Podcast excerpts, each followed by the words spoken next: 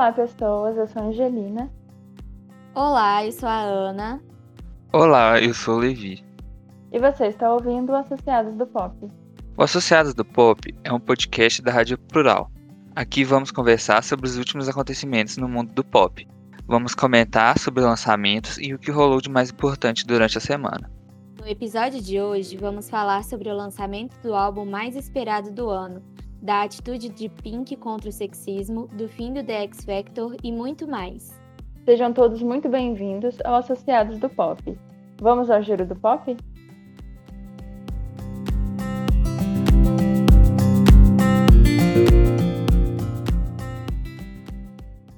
Em um teaser publicado em seu Instagram, Priscila Alcântara afirma sua chegada ao pop.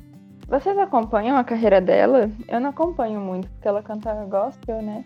Eu escuto algumas coisas, assim, o que eu vejo mais na internet e tal, mas a voz dela é muito linda. Eu, eu sou apaixonada. O que eu vejo ela cantando, eu gosto de tudo, acho lindo. Assim, eu nunca acompanhei muito a Priscila, mas às vezes aparece no meu TikTok vídeo dela cantando e eu acho muito bonito, igual a Ana falou, sabe? Teve um vídeo dela cantando uma música que eu não lembro qual que era, e ela, tipo, tem uma vocalização tão boa, ela atinge notas incríveis, sabe? Eu acho que, como cantora, ela é ótima e eu nunca comprei os trabalhos dela, mas eu tenho essa vontade de ver essa parte mais pop dela agora. Sim, eu acho que a voz dela combina bem com pop, né? Ela tem aquele estilo meio bem americano de cantar, cheio de, de brincadeiras com a voz, né? Não sei explicar direito.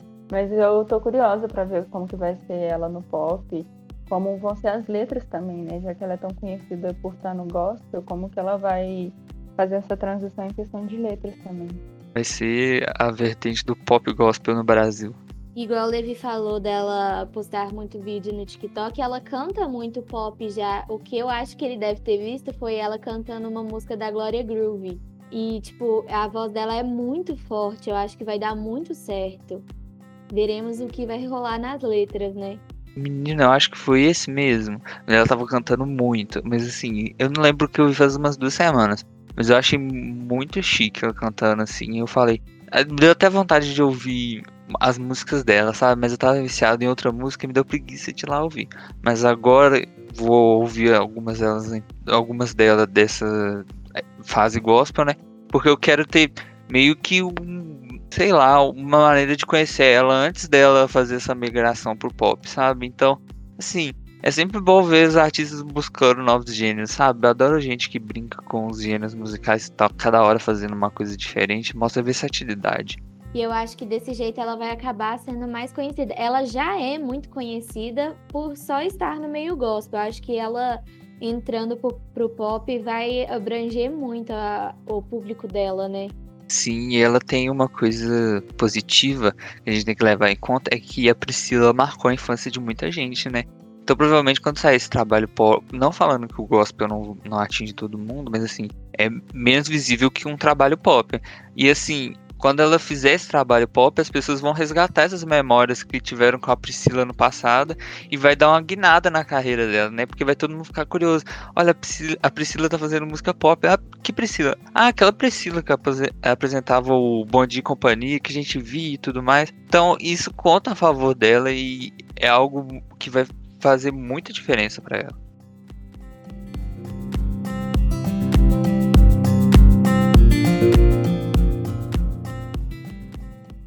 O primeiro trailer de House of Gucci foi divulgado no dia 29 de julho. O filme será estrelado por Lady Gaga e Adam Driver. Está previsto para 24 de novembro. Será um drama policial e Gaga interpretará uma assassina que cumpriu 18 anos de prisão por um assassinato em Milão. Vocês viram o trailer? Eu não vi ainda, eu só vi as imagens. Mas assim, eu tô amando tudo que eu tô vendo. Eu não conheço muito essa história, eu vou conhecer mais quando eu ver o filme, mas também parece que é uma história que vai prender, tipo, vai te deixar muito curioso para saber o que tá rolando. E o elenco também pesadíssimo, né? Até Al Pacino, o Jared Leto, nossa, vocês viram a caracterização dele? Meu Deus, parece outra pessoa. Na hora que eu li o nome, eu tô assim, não, mentira, não é essa pessoa, não. Aí eu voltei de novo, aí na hora que eu fui olhar o olho e tal, eu tô assim, não, realmente é ele. Mas que caracterização foda. O elenco tá muito pesado. Eu acho que esse, esse filme vai. Uh, vai regaçar tudo. É ele que tá careca no, no pôster? Ele mesmo, gente. É, que tem um cabelinho só na parte de baixo, assim, que tá com, com os bochechão, assim, mais velho. Nossa, A meia característica. Na... Não, pois é, não dá pra reconhecer. Eu tive que olhar umas três vezes até eu ver que, tipo, tem umas características dele bem lá no fundo, mas ele mudou totalmente. E eu gosto muito disso no Jared Leto, porque eu conheci ele como cantor, né? E ver que ele dá muito certo também nesse. Ele se entrega muito nesse negócio das caracterizações e tal, eu acho fantástico. Mas assim, eu assisti o trailer, né? Eu vi esse negócio do Jared Leto e eu achei. Tipo, nossa, como que. É muito engraçado como o cinema consegue alterar a realidade, né? Porque se você vê uma pessoa assim na rua, passando do outro lado da rua, assim, você não vai falar aquilo é o Jared Leto. E, tipo, transformou ele em outra pessoa, gente. E eu assisti esse trailer, eu, eu já tava bem ansioso pelo filme, porque eu tinha visto umas cenas vazadas, eu vi pelo Twitter, é, deles gravando, né, a, a Lady Gaga e o Adam Driver. E tipo, gente, que que a Gaga tá bonita naquele, naquele trailer, gente. Sério, porque ela já tem aquela tradição de falar que é italiana e tudo mais, mas assim, ela pegou isso de uma forma agora que ela transformou no papel e ela tá até com sotaque. Eu achei isso incrível. Tipo, a, a Gaga é uma ótima atriz e eu fiquei de cara com o trailer, só me deixou mais hypado ainda para ver o, o filme. É, eu gosto muito da, do Adam Driver também, acho ele um ator muito bom, sério mesmo. E ver é, como os dois se complementam bem, pelo menos nesse trailer, me deixou bem esperançoso para ver um trabalho bom, sabe? E a Gaga vindo de A Stars Born, né, já mostra que ela tá num caminho que é só subida, né? até agora é só subida, porque a Stars Born ela foi indicada em melhor atriz e ela ganhou o Oscar de melhor atriz original. E se o filme entregar um pouco do que o trailer mostrou, ela pode ser indicada de novo e quem sabe até ganhar, né? A gente nunca sabe. Eu gosto muito que os cantores estadunidenses né, têm muito essa versatilidade de cantar e de atuar muito bem, como exemplo a Lady Gaga, o Jared Leto, é, a Selena Gomez também, que também está fazendo um filme, né? Então eu acho muito legal essa versatilidade que eles têm e eu gosto que os diretores eles dão oportunidade, né, para poder é, inserir esses cantores na, na vida artística de atuação também. Eu acho muito legal isso. Sim, acaba sendo meio que um crossover, né? Porque é engraçado que às vezes eles chamam os cantores, e os cantores, além de fazer o papel do filme, eles também fazem a soundtrack. E isso eu acho muito legal. Eu lembro que, por exemplo, é, a Lorde ela não chegou a atuar em Jogos Vorazes, mas ela fez a, a curadoria de um dos filmes, da, da soundtrack de um dos filmes. E a soundtrack daquele filme ficou impecável tipo, é uma das minhas soundtracks favoritas da vida. É, tem a Gaga com Shallow, a Taylor com Beautiful Ghosts. Eu não falo muito de Cats porque eu acho um mico. Mas assim, ela atuou bem os oito minutos que ela apareceu. Mas assim, a gente vê que é, tem uma abertura para os cantores fazer isso. E isso é legal porque integra eles nesse cenário. E assim, essa integração acaba gerando mais popularização ainda, porque você vê, por exemplo, seu ídolo fazendo um filme, fazendo uma série, você vai assistir, então meio que gera um ibope de volta. E isso que você falou da Selena, por exemplo, tá fazendo série, fazendo filme, a Gaga já fez série, documentário, tá fazendo filme. Eu acho isso muito legal e eu gosto de ver, espero que tenha mais e mais. E é legal também porque, pelo menos o da Lady Gaga, eu acho que o sonho dela na real era ser atriz, né? a carreira de, da música meio que aconteceu por acaso. E é legal ver que por causa da música ela tá conseguindo ir mais pro sonho dela, que é atuar, e ela tá sendo muito bem reconhecida com isso, né? E ela boba ela não é, né? Porque ela só pegou projetos ótimos, né? Ou o diretor desse filme é, é mega aclamado, se eu não me engano. Ou a Stars Born foi meio que uma aposta, porque a Stars Born é remake, né? se eu não me engano é um remake. Mas assim, ela pegou um projeto e que já alavancou a carreira dela de um jeito que ela já tá trabalhando com tanta gente aclamada. E isso foi uma coisa que ajudou ela nesse começo. Agora a gente tem que ver para onde, para que caminho que, que a Lady Gaga vai se, é, seguir. E assim, dela eu espero melhor.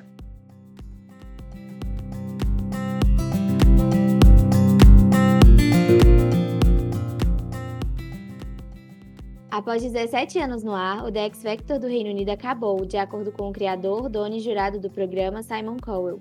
Ao que parece, o programa não estava mais atingindo a audiência esperada, nem consagrando novos artistas de sucesso, como aconteceu, por exemplo, com One Direction e Little Mix. Eu acho ótimo acabar.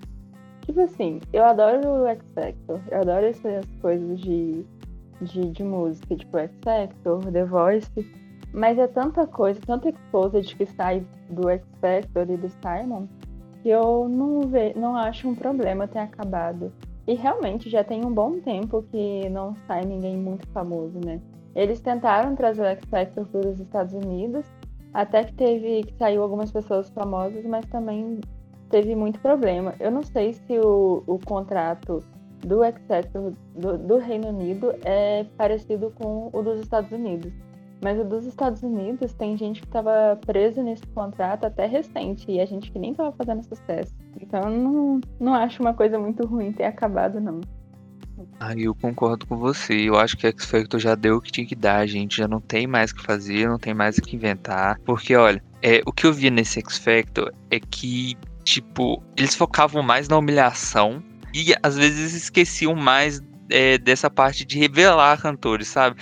Porque as fases que tinham mais audiência que eu vi é, durante os anos eram aquelas fases iniciais, tipo, aparecia alguém cantando muito mal, ou aparecia alguém xingando os juízes. Se você entrar no YouTube, você não vai encontrar. Provavelmente você não vai encontrar é, nos vídeos mais vistos do X Factor algo de alguém cantando muito bem, sabe? No máximo você deve encontrar é, um vídeo de alguma das bandas que eles revelaram das mais famosas, porque eu acho que eles apelavam muito isso pra humilhação às vezes, sabe? E sem contar essa parte dos contatos mega abusivos, mega abusivos que eles faziam, né? Então, assim, não faz falta não. E tem outros programas aí, não que eles também sejam bons, né? Porque, inclusive, antes de eu assistir, antes de eu vir aqui fazer o podcast, eu estava assistindo TikTok nesse sábado, né? E passou um vídeo na timeline falando do The Voice Brasil Kids. Então, tipo, é, tem em todo eu lugar isso daí, né? Também. Eu vi Fiquei de cara, menino, o que, que é aquilo? Que absurdo, sério. Eu vi um que participou também do The Idol, eu, do The Idol não, né? Do Ídolos aqui no Brasil também. Eu até sigo ele, ele tá famoso no TikTok por fazer uma drag queen. E ele falando o tanto que foi, tipo, prejudicial para a saúde mental dele ele ter participado desse negócio. Porque ele, ele cantava meio que montado, sabe? E os jurados criticavam ele, falando que ele nunca ia chegar em lugar nenhum é, cantando vestido daquele jeito, que não sei o que tem, uma humilhação. Eu vi esse também, eu, eu tinha visto isso, eu tinha visto um da Record também, que os caras humilharam é, uma pessoa que tava cantando montado também. Também vi o do X Factor Brasil, gente, porque X Factor é por lugar, todo lugar do mundo. Eu vi de um youtuber é, uma vez apareceu na minha, nas minhas recomendações do YouTube. Gente, o cara ficou lá naquela fila do X Factor a noite toda, tipo, ele virou a noite lá praticamente. Eu não lembro bem a história, mas era mais ou menos assim. Não tinha comida, não tinha água. Eles tinham que comprar com os vendedores, ficava todo mundo amontoado. E, e assim, tinha gente que passava na frente, tinha gente que tinha preferência, passava na frente de todo mundo.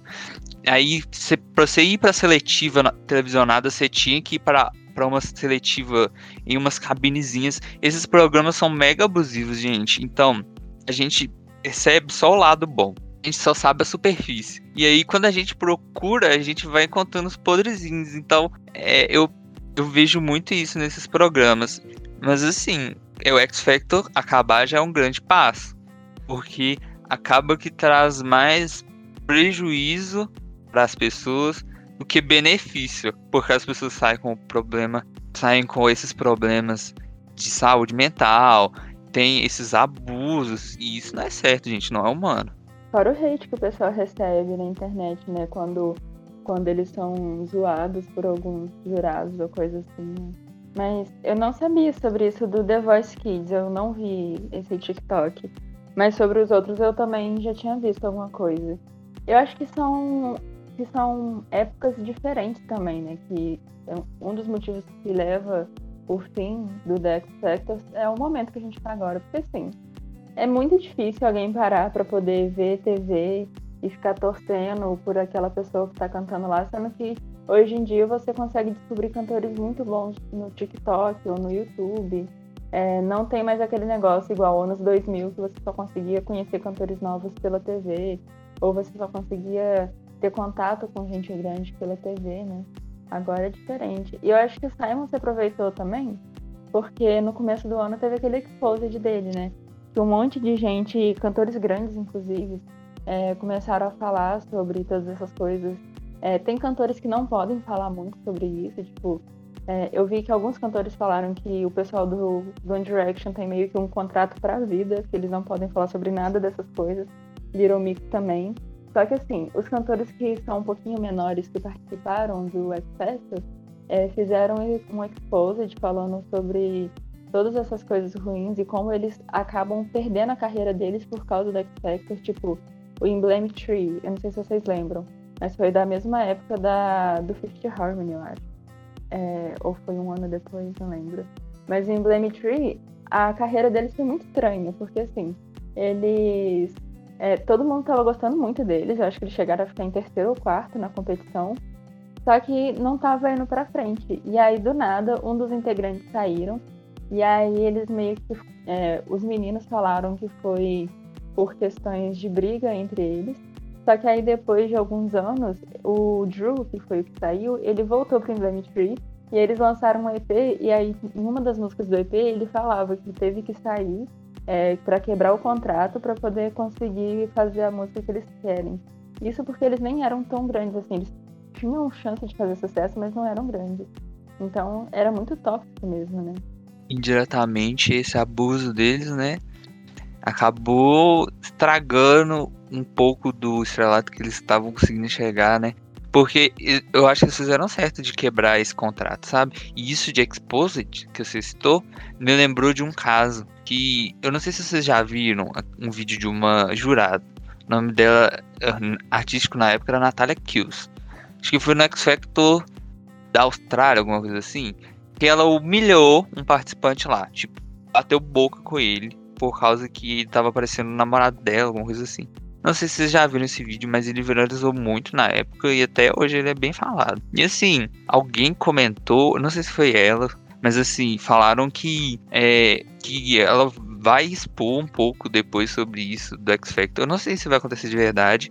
E que aquilo ali tinha sido manipulado. Palavras que eu vi no, Twitter. Eu não, não lembro bem certo se foi ela que disse mesmo. Mas assim, se ela abrir a boca e falar que aquilo foi manipulado, é um grande escândalo, porque aquilo acabou com a carreira dela. Ela virou uma das pessoas mais odiadas da internet naquela época. Então, é bem bizarro o que, que o X Factor fazia por audiência e por viralizar também, né? É, eu vi essa cena também. E é bizarro, porque assim, o cara só tá com uma roupa social, né? Ele nem tá, tipo, com alguma coisa marcante, ele tá com terno preto, alguma coisa assim. Então não tem como ele copiar o namorado dela, porque assim, qualquer pessoa usa aquela roupa, não, tinha nada demais na roupa. Mas eu vi, tem um youtuber que ele é bem grande fora do Brasil, que é o Rumi. É, e ele é muito contra essas competições também, tipo X Factor e tal. E aí ele falou que, que é muito, que é tudo muito forçado mesmo, porque o pessoal às vezes recebem convites, pessoas que nem participaram da seleção. Igual, eu não sei se vocês conhecem, mas tem uma menina que chama Gabi e ela parece com a Ariana Grande. É, Nossa, tem... eu já vi isso. É uma que, tipo, o povo fala que é muito bizarro, que, é, que a família dela faz ela se vestir é, igual a Ariana Grande. Eu vi uma coisa parecida com essa. É ela? Ah, eu não sei. Ela tem uma irmã, elas são gêmeas. Ai, não sei se é, mas deixa pra lá. Mas elas participaram do X Factor quando tinha X Factor nos Estados Unidos. E elas falaram que elas não tinham feito inscrição. Só que na época elas já eram youtubers, já estavam meio grandinhas, né, no YouTube. E aí eles fazem isso, de chamar pessoas que estão grandinhas para dar audiência. Só que eles fizeram um combinado com elas, de tipo assim, é, elas queriam cantar tal música, e eles pediram para ela cantar outra música em cima da hora. Só que chegou na hora e elas foram muito humilhadas, mas elas já eram famosas, né? E aí elas resolveram fazer um exposed depois de um tempo, falando como que é muito forçado isso. Tem até aquele outro caso que é bem famoso também, daquela menina que parece a Pink. E aí, que ela o tempo inteiro durante a briga com os jurados, ela fala, ah, mas vocês pediram pra eu cantar essa música. E aí o pessoal ficou falando, ah, mas ninguém pediu. E aí depois de um tempo também ela falou que no, no backstage tinham falado para ela cantar a música da Pink e ela não queria, mas ela teve que cantar. Então é tudo muito forçado mesmo.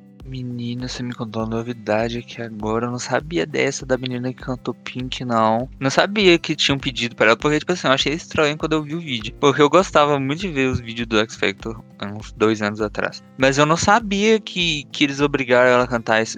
É pra você ver essas coisas da humilhação para viralizar, né? Um absurdo. Eu nunca nunca soube disso. Agora eu tô de cara, porque eu, na hora que você falou a menina que cantou Pink, veio na minha cabeça na hora a lembrança dela caracterizada igualzinha a Pink e tudo mais. Falei, gente, realmente faz sentido. Nossa, isso leva a, a nossa discussão aqui para outro patamar, sabe? Pra você ver e isso deixa a mostra quão babaca o programa é, né? Nossa, sim. Eu acompanho muito essas tretas do X Factor, então eu tenho fofoca para falar até.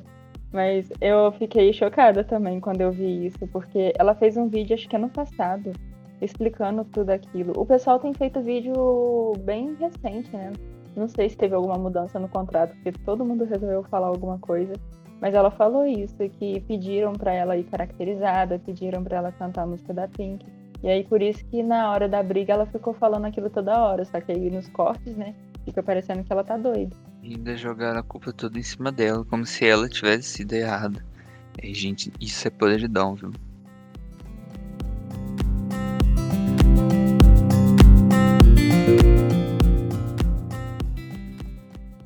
Silk Sonic, formado por Bruno Mars e Anderson Paak, lançaram seu novo single Skate na última sexta-feira. Ai, eu amei. Eu adoro Silk Sonic. É, eu sempre acho que eu não vou gostar das músicas, igual Leave the Door Open, quando eu escutei pela primeira vez, eu fiquei, nossa, tá bom, né? Mas aí agora já é uma das minhas músicas mais ouvidas desde do lançamento praticamente. E essa nova música deles é muito boa e o clipe é muito divertido. O Bruno, ele tá, tá sorrindo o tempo inteiro e parece que, ele, que os dois se divertem muito juntos, né? Eu gostei muito. E ele tem um sorriso muito bonito, né? Pra falar a verdade. Mas assim, é, eu ouvi uma vez só. E eu vi o clipe também. Mas eu vi uma vez só. Porque eu fiquei sexta-feira, sábado atual, né? Porque a gente tá gravando sábado. Ouvi no dia todo Happy and the Never. Mas assim, eu amei de primeira. Tipo assim, eu ouvi na primeira vez e já gostei. Agora que eu vou começar a ouvir mais vezes e tudo mais, pra acostumar. E assim, eles formam uma dupla, uma dupla e tanto, sabe? Eu acho os dois mega talentosos. O Anderson Paak nem se fala, eu acho ele um mega artista. Ele é bom em tudo que faz. O Bruno é mega carismático, eles formam, tipo assim, a dupla perfeita. Na minha opinião, é uma dupla perfeita. Eu adoro os dois. Na hora que eu tava vendo o clipe, eu já tava imaginando, nossa, eles podiam fazer uma apresentação no Grammy. Ou eu não sei se ele já tem data de lançamento pro álbum, mas certeza que se eles lançarem antes da data lá do Grammy, é, eles vão concorrer porque é tudo muito bem produzido e é uma música muito gostosinha. E é o Bruno também, né? O Bruno ele tem um nome bem grande pro Grammy. Se eu não me engano, olha, eu, tenho, eu pego muita informação de insider no Twitter. Mas é, muitos desses leakers né, do Twitter que ficam vazando as coisas falam que eles vão lançar o trabalho em agosto ou setembro. Porque em setembro se eu não me engano, o período de até, submissão para as categorias do Grammy é até o final desse mês, dia 31, se eu não me engano. Então, talvez a gente tenha o, o álbum do Silk Sonic esse mês. E aí deixa a gente mais empolgado ainda. Nossa, eu quero muito. Imagina se ele lançar um álbum surpresa, fazer igual a Beyoncé fez com um dos trabalhos dela que ninguém tava esperando e do nada saiu o álbum. É meio que a cara dele, né? Porque ele não tem. Ele não parece que vai fazer muita publicidade mais para os trabalhos dele. Ele só vai deixar rolar mesmo. E funciona para ele, né? Tomara que ele lance agora. Eu acho que isso de álbum surpresa dá muita sorte, dá muito certo. E isso você falou do Beyoncé, eu já tomei um susto com essa Beyoncé, gente. Ela lançou dois clipes de uma vez. Eu vi a notificação do meu celular, achei que era delírio. E eu adoro essa sensação de, de lançamento surpresa, porque, lógico, né? Vou ser bem óbvio aqui, porque como é surpresa, você não tá esperando. E quando acontece, você fica, não acredito, tá acontecendo isso mesmo, gente. E é muito, eu acho muito mais legal acompanhar assim. E eu tive essa sensação primeiro a primeira sensação dessa que eu tive foi com o, o álbum da Beyoncé, o Beyoncé, né, o de o self-title, e depois com Lemonade, depois com Folklore, com Evermore. Então eu acho uma experiência incrível quando é, é um lançamento surpresa. E assim, se for um lançamento surpresa, gera hype, né? Porque todo mundo fala, é, nossa, quero saber como que tá e tudo mais. E, e, isso de ser lançamento surpresa é bom porque não vaza, né? Porque normalmente é, acaba que os cantores anunciam é, a data do álbum antes e o álbum sai em zonas diferentes na, de horário do mundo, né? E aí pode sair na Nova Zelândia e alguém já vazar e já o mundo todo já poder ouvir. Então acho isso do lançamento surpresa em, em um horário específico muito compensador, sabe? Eu acho que é algo que se fosse usado por eles, ia dar muito certo. Nossa, eu tô, eu tô, eu concordo muito com você, mas eu tô um pouco chocada aqui agora, porque eu, eu tinha comentado da Beyoncé, mas pensando em Lemonade mesmo. E aí você comentou que ela lançou dois vídeos o quê? Aí eu entrei aqui no YouTube agora pra ver. Eu não sabia disso. E ela tá linda. Assim, eu tô vendo só a capa, mas ela tá muito linda. Não, ela tá maravilhosa. Na hora que você assistir os clipes, você vai ver quão bem produzido tá. Já estou cravando. Um desses clipes, se não os dois, vão estar indicados em melhor clipe esse ano no Grammy de novo. Eu não duvido nada ela ganhar dois anos seguidos, viu? Porque a fotografia, se eu não me engano, de Mood Forever, que é o clipe que ela lançou com o Jay-Z, o Childish Gambino e mais um que eu esqueci o nome. É, a fotografia desse clipe me deixou de boca aberta. Fiquei com o queixo lá no chão. Muito bem produzido maravilhoso, o clipe te prende. É o outro clipe que ela lançou, que eu esqueci o nome, mas a fotografia também é maravilhosa. Tem uma parte que é meio que falada, é ela falando, se eu não me engano. Nossa, eu arrepiei. Muito bom, depois você assiste, amigo. Tá escrito aqui que é da do trabalho dela do Black King. Será que não, será que ainda é válido para competir? Vale sim, amigo. Eu acho que na categoria de clipe vale sim, porque é, isso da, do, do trabalho é, poder ser indicado no ano serve tipo para Song of the Year, Record of the Year, essas categorias assim. Agora para clipe, tranquilo, eu acho que passa. Se eu não me engano, eu tenho que ver algumas regras do Grammy também, porque eles mudam as regras às vezes e eu fico meio perdido. Nossa, esse Grammy vai ser difícil, porque se realmente valer, vai ser Beyoncé, provavelmente Bruno Mars, Billie Eilish, Lorde, Taylor Swift, Lil Nas X, não sei, talvez. Nossa, vai ter muito. A Doja Cat. Ai, já tô ansiosa pro Grammy. Gente, vou fugir da pauta de novo. Mas assim, vocês viram que o álbum do Lil Nas X vazou inteiro? Nossa, eu vi, eu fiquei muito mal. Eu não quis ver nada sobre a música, sobre o álbum. Que é sacanagem, né? Ter vazado Nossa, as músicas. Sim, eu fiquei de cara porque não tinha nem data de lançamento e vazou todo. Tadinho. Eu achei que já tinha data de lançamento, achei que ia lançar em agosto. Agosto, setembro, mas eu. Isso é coisa da minha cabeça também. Não lembro de ter visto em lugar nenhum. Eu também não vi a data de lançamento. Eu fiquei chocado, gente. Tipo, vazou tudo mesmo. E assim, é, pode pensar em como que ele vai trabalhar agora, né? Porque praticamente todo mundo ouviu o trabalho. Não vou falar que todo mundo ouviu, porque tem pessoas como eu que não ouviram ainda isso daí vazado, mas assim, ele perde meio o rumo de como trabalhar o álbum agora, porque não tem como descartar tudo e começar do zero. Porque ele já começou a era e tudo mais. Eu acho isso muito triste. Eu acho que é coisa de álbum, assim, deveriam ter o máximo de sigilo possível, porque quando vaza, o, o cantor perde total controle de onde ele vai, para onde ele vai, o que, que ele vai fazer. Nossa, sim. E ele tem. Ele faz tudo muito visual, né? Então provavelmente ele já tinha várias outras coisas planejadas antes do, do álbum lançar mesmo, coisas visuais. E agora vai complicar tudo. A não ser que ele finge que não aconteceu e continua. Né? Pois é, eu não vi ele comentando. Eu acho que ele nem devia comentar mesmo, porque só dá mais visibilidade, né? Mas é meio triste. Meio triste não, é completamente triste ver uma coisa dessas acontecendo, né?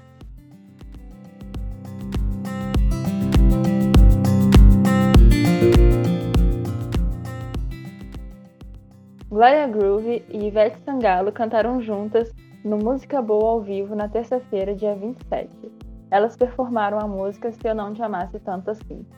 Eu vi essa, eu tava assistindo agora há pouco, e eu achei que combinou muito bem. A voz da Glória é uma voz tão linda e preenche o lugar inteiro, né?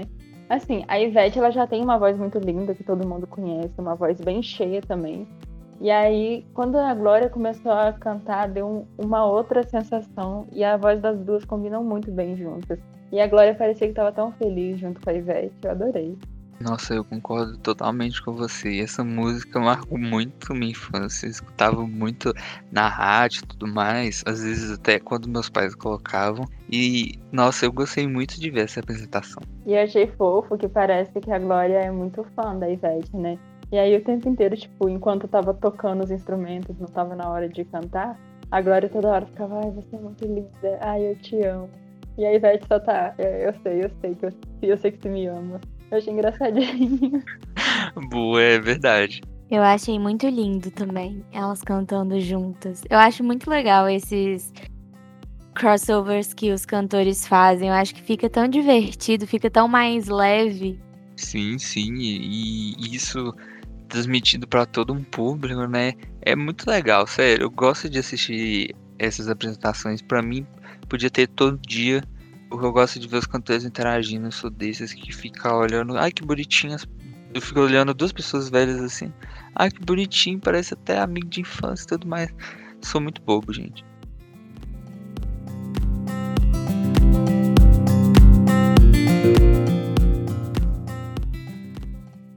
The Minor, clipe de parceria entre Dua Lipa e Pop Smoke, foi lançado no dia 29, última quinta-feira. A música faz parte do álbum póstumo do rapper americano, que faleceu em fevereiro de 2020. Gente, eu vi esse clipe, nossa, a mulher tá um luxo, viu? Ela tava linda, toda caracterizada. É, é triste ser pra um álbum póstumo, né? Mas assim, eu vejo a Dua maravilhosa, ela tava perfeita tava bem caracterizada mesmo, a roupa dela tava linda. Ai, gente, eu vou falar linda mil vezes, vou repetir maravilhosa mil vezes, porque sou muito repetitivo mesmo. E assim, é triste porque é o segundo álbum póstumo do Pop Smoke, né? Ano passado teve outro, se eu não me engano. E ao mesmo tempo é, é bonito ver a Dua prestando uma homenagem, assim, fazendo um, um clipe pro álbum póstumo dele. Eu achei uma coisa bem. Como eu posso falar? pra não repetir bonita. Bem gratificante de se ver. Eu sempre me, me assusto, não sei se é essa palavra certa, quando eu vejo que ele morreu. Porque assim, tem muitas, é, muitos cantores morreram é, nos últimos anos, 2000, de 2018 para cá, muitos cantores novos. E aí eu, eu sempre esqueço quem morreu. E eu sempre acho, tipo, ah, é o Pop Smoke, daqui a pouco ele vai aparecer. Só que aí eu, quando eu vi aqui no roteiro que é um álbum póstumo, nossa, ele realmente morreu, né? E até recente ele tem, tava recebendo prêmios, né? Teve um prêmio esse ano que é, ele ganhou. E aí, de novo, eu tinha esquecido. Eu, nossa, que legal, ele ganhou. E aí, de repente, quem foi receber o prêmio, acho que foi a mãe dele. É, agradecendo pela lembrança dele. E aí, sempre que eu lembro disso, eu fico, nossa, gente, que chato. E ele morreu de um jeito muito nada a ver, né? Pelo que eu lembro, foi, foi um assalto e tal. Eu não vi o clipe ainda do, da música, mas eu ouvi a música e eu achei a música muito boa. Quando eu ouvi também, eu não lembrava que ele tinha morrido, eu só achava que era tipo um novo álbum e tal. E tava tudo muito bom, eu gostei muito. E é muito doido ele ter tanta música pronta assim, né? Sim, é, é até meio estranho ter esse tanto de música pronta, né? E, e, se eu não me engano, ele também ganhou o Billboard Music Award, né? Porque o primeiro álbum póstumo dele, que saiu ano passado, foi um sucesso, ficou muito tempo lá na, no top 10 do, da Billboard é, 200, né? E é meio estranho você pensar é nisso que você disse, sabe? Aí você lembra que ele morreu quando, da primeira vez que eu ouvi uma música dele, foi uma música que estava viralizando do TikTok. Se não me engano, o nome era Fortnite. Fui procurar o cantor. E aí que eu descobri que o cantor estava morto. Eu fiquei com aquela, nossa, não acredito. E desde, desde então, eu esqueci que ele morreu parecia que, que ele ia voltar a qualquer hora. Eu acho que a gente tem meio que isso com os cantores, sabe? Eu acho que é por isso que existe aquelas teorias do Michael Jackson estar vivo, o Elvis estar vivo, porque a gente cria uma memória afetiva, assim, que a gente sente que a pessoa vai voltar a qualquer momento, sabe? E faz sentido é, essa ligação dessa memória afetiva com essas teorias. Sim, e o fato de a gente poder ouvir a voz deles quando a gente quiser, né? Tipo, entra no Spotify pronto. É, não tem essa sensação de que acabou, né? Mas eu sou assim também com o Juicy World. Eu sempre esqueço que ele morreu. Porque até ano passado, né? Eu acho que ele ainda estava participando, estava concorrendo em, em, premiações. E aí, sempre que eu fazia, né, a cobertura da premiação, eu ficava, nossa, ele tá com a carreira muito boa, né? Ele vai longe. E aí depois eu lembro que ele morreu, dá uma sensação muito ruim. Nossa, verdade. E essa sensação é algo que a gente leva por muito tempo, né? Porque é difícil acostumar. Assim, eu via gente que falava na época do daquela música do Michael com Justin Timberlake, se não me engano. Love Never Felt So Good. Falando que ele tava vivo, que ele ia ganhar prêmio por essa música e tudo mais. E isso do Juice WRLD mostra muito é, essa perspectiva que a gente tá apontando, né? Porque outro dia meu irmão tava ouvindo uma música que tem ele, que é com a House. Aí eu, eu tô ouvindo, eu falei, eu lembro esse cantor de algum lugar. Aí que eu percebi que era o WRLD que tinha morrido. Aí eu falei, nossa gente, sério, nem acredito que morreu ainda. E é muito estranha essa sensação.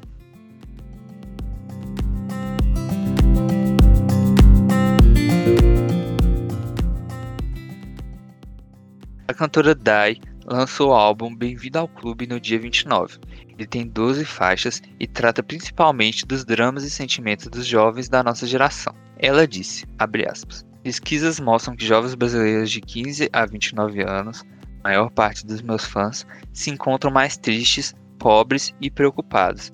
Então espero que ouvindo essas músicas se sintam inspirados, amados, compreendidos e que não se sintam sozinhos. Fecha aspas. Ai, gente, eu adoro a Dai. Eu tava muito ansiosa para esse álbum, porque assim, como uma boa emo que eu sou, fui, não sei. De aparência não, não sou mais, né? Mas de coração sim.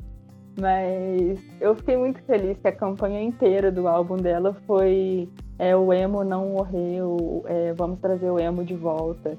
E o álbum é todo emo mesmo, tipo, dá aquela sensação que você tá ouvindo sei lá, Fresno em 2010 ou alguma coisa assim, é muito legal. E eu gosto muito da Dai, ela escreve muito bem. E essa, a voz dela combina muito com, com esse estilo. E assim, o álbum tá muito bom. Eu não sei se é porque eu, eu realmente gosto de música emo, mas o álbum tá muito bom. Eu lembro que só teve uma música que eu fiquei um pouco entediada, mas o restante eu gostei, eu fiquei ouvindo, acho que eu ouvi umas três vezes só ontem. Acho que lançou ontem, né? Eu fiquei umas três vezes, eu ouvi ele direto, assim, tava intercalando entre Billie Eilish e Dai.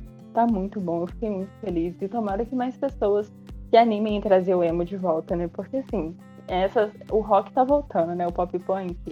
É, esses estilos estão voltando é, fora do Brasil. E é legal alguém trazer isso no Brasil também, né? Com músicas em português. Eu gostei muito. Acho muito legal colocar essas pautas importantes dentro das músicas, né? Porque igual ela falou, que foi para os fãs dela que estão se sentindo tristes, sozinhos e tal. Então eu acho muito legal fazer essa mistura de música com temas importantes e que devem ser falados. Eu acho que é uma forma é, que dá muita visibilidade e também acaba sendo um jeito mais leve de falar sobre o assunto, né?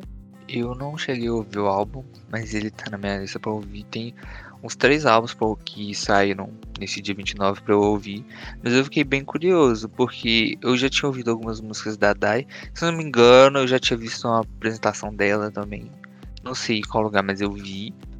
E assim, eu fiquei ansioso para ouvir agora, porque não tinha visto essa entrevista dela. E igual a Ana Júlia falou, são pautas importantes, necessárias. E pela indicação da Gelina, né, do jeito que ela falou, fiquei impressionado e agora me deu mais vontade de ouvir ainda. Ai, gente, eu sou muito bobinha com essas com música emo, assim. Mas o legal da Dai é que ela realmente entende essas coisas, né? Tipo, como que funciona a nossa cabeça e tal, é, para falar sobre esses assuntos de uma forma que não fique forçado. É só ela realmente escrevendo sobre como ela se sente. E ela escreve muito bem, né? Ela já escreveu música para Anitta, ela escreve música para um monte de gente que está fazendo sucesso. E é legal ver ela fazendo o próprio trabalho dela. Ela ficou mais famosa no The Voice, mas depois ela lançou acho que um EP ou dois. O primeiro EP é mais voltado pro trap, pro rap, perto do pop, mas é essa mistura, sempre com trap. E aí agora ela indo mais para esse lado mais emo, com mais guitarra, essas coisas, é, mostra quão versátil ela é também, né? Porque assim, é, a pessoa escreve música pra Anitta, ela escreve um funk bem funk mesmo, e aí o, o trabalho principal dela é um, um álbum emo. Eu acho isso muito legal.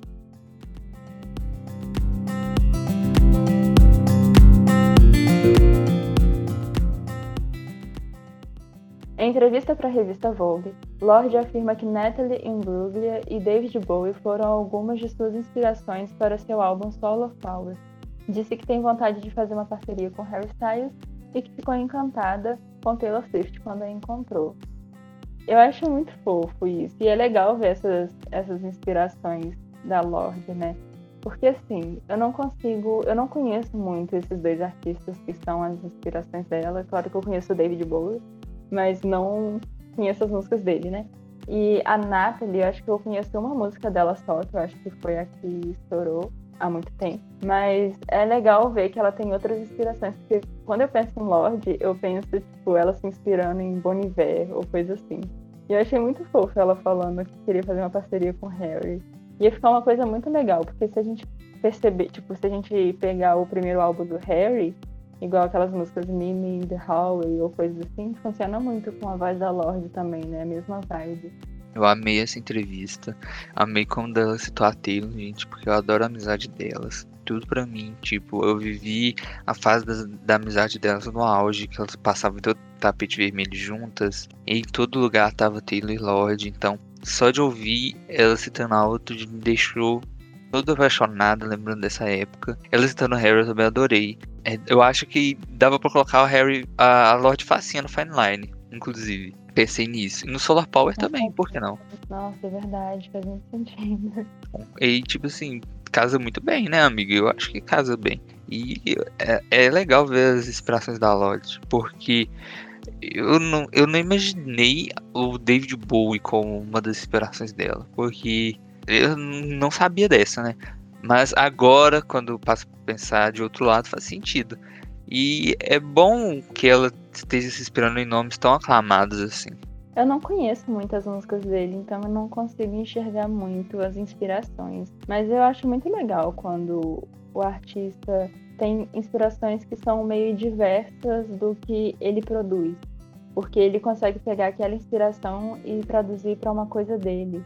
Eu acho isso muito legal. E sobre a amizade dela com a Taylor também eu acho muito fofo.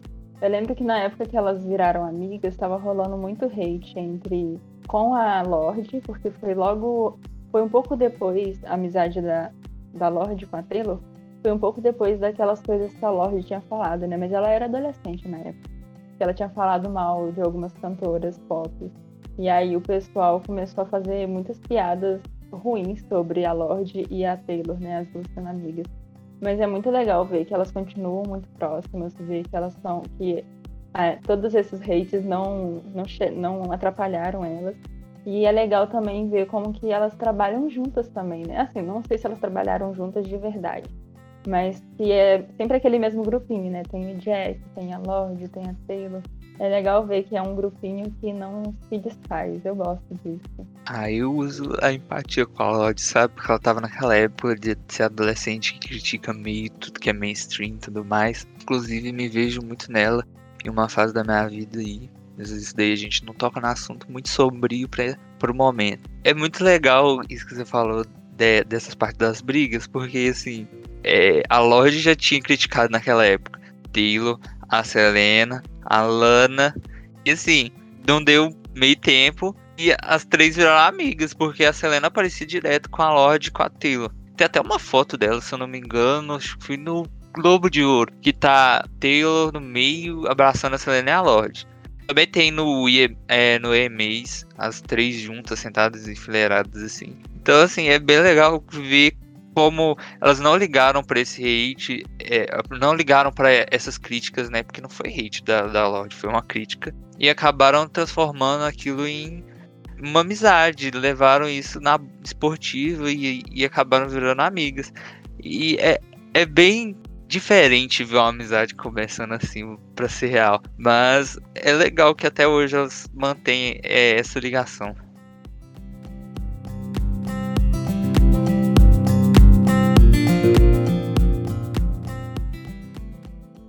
Coldplay anunciou o lançamento de seu novo álbum Music of the Spires para 15 de outubro e lançou a música Coloratura com 10 minutos de duração. Vocês ouviram essa música? Eu não, ainda não. Eu, mas não, eu admiro qualquer não. artista que lança uma música com 10 minutos. Porque tem que ter muita criatividade e tem que ser muito firme para criar uma música de 10 minutos, sabe? Tem várias músicas de 10 minutos assim que eu gosto. Gosto de Black Lake da Bjork, Pyramids do Frank Ocean, até de Venice Beach da Lana Rey. Mas assim, para mim, você criar uma música de 10 minutos, você tem que ser muito artista. Então, fiquei até curioso, porque eu não sabia que a música tinha 10 minutos. Eu vi que foi lançada, mas não sabia dessa duração. Então, como eu sou muito curioso, eu vou lá ouvir depois do episódio. Eu tenho visto muita gente falando muito bem da música. Eu ouvi só um pouco, porque eu comecei a ouvir, né? Pra... Eu sempre escuto os lançamentos da semana. E aí eu comecei a ouvir, só que aí quando eu vi que era 10, min 10 minutos, eu fiquei, ah, acho que eu não quero mais ouvir. Mas assim, eu lembro bem pouco da música, mas é bem o estilo deles mesmo, né? É um negócio bem. É, como fala a palavra? É, você consegue sentir aquele ambiente mesmo. Parece que tá tudo acontecendo na sua volta. Eu não sei explicar muito bem. Mas eu tô achando legal. Eu não sei se eu que, que não acompanho muito e eu tô perdendo, não sei. Mas ultimamente tem muita gente falando do Coldplay de novo, falando como a música deles tá muito boa. Eles até ganharam um Grammy, né? E na minha bolha eu acompanho muito a Emma Chamberlain. E ela tá viciada em Coldplay. E aí, como ela influencia muita gente, a minha bolha inteira agora tá viciada em Coldplay. E aí eu fico curiosa para saber o porquê de tanto hype, porque eu nunca parei muito para acompanhar as músicas dele. Mas é legal que, mesmo depois de tanto tempo, o pessoal ainda gosta muito, né, dos trabalhos dele.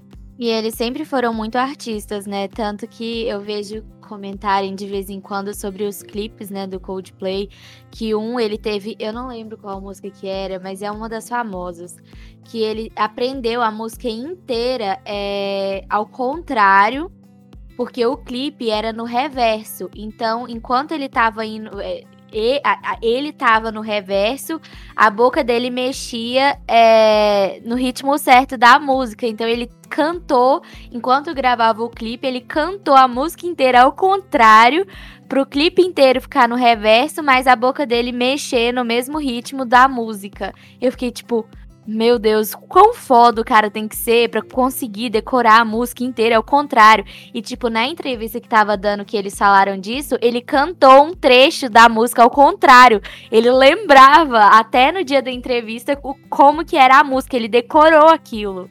Eu fiquei tipo, meu Deus. Trabalho que isso deve ter dado, gente para decorar isso tudo, absurdo. Isso é algo realmente artístico e essas coisas de versatilidade eu, eu aprecio muito, sabe? Então eu acho algo muito foda, muito foda mesmo.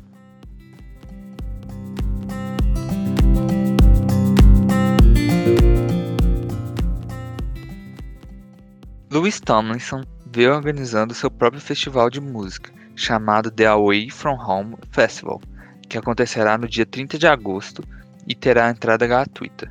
Eu achei muito fofo isso, é, essa iniciativa dele. O Lu, ele é muito. Ele tem vários projetos, né? Ele já tem esse lance de criar a própria gravadora, alguma coisa assim. Ele tem várias coisinhas que ele vai criando. Eu acho muito legal. E ele é uma pessoa muito legal também. Né? Eu tava vendo o que motivou ele a criar esse festival. Ele falou que estava planejando isso no último ano inteiro. E aí ele. A próxima turnê dele tá esgotada já.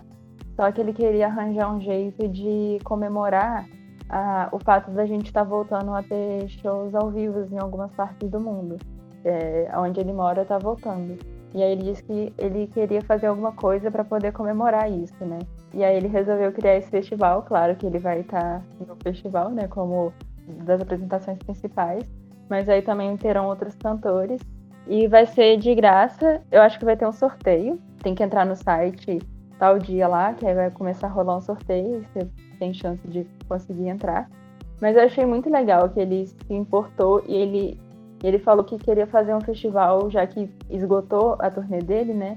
E já que é uma forma de comemoração, ele sabe que tem gente que não ia conseguir comprar os ingressos e tal, então ele queria fazer de uma forma que pessoas que talvez não tivessem essa chance agora consigam assistir ele e se divertir e comemorar que as coisas estão, entre aspas, voltando ao normal. Eu achei muito legal. Realmente uma iniciativa muito bonita, né? E eu concordo com isso que você falou, sabe? Só de ter a oportunidade de ir para um evento dessa de, dessa forma, é, sendo gratuito e tudo mais, com várias bandas, várias pessoas no line-up, inclusive contando com ele, já é muito gratificante para os fãs, né? Então achei uma atitude muito bonita, sério.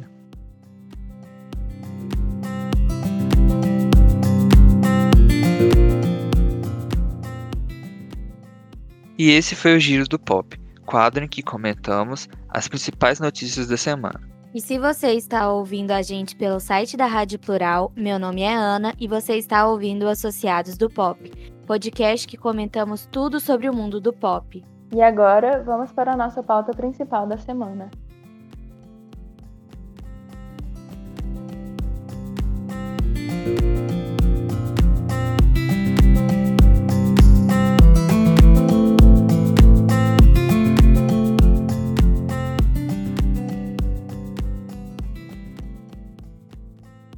Billie Eilish lançou no dia 30 de julho o álbum mais esperado do ano no mundo do pop, Happier Than Ever.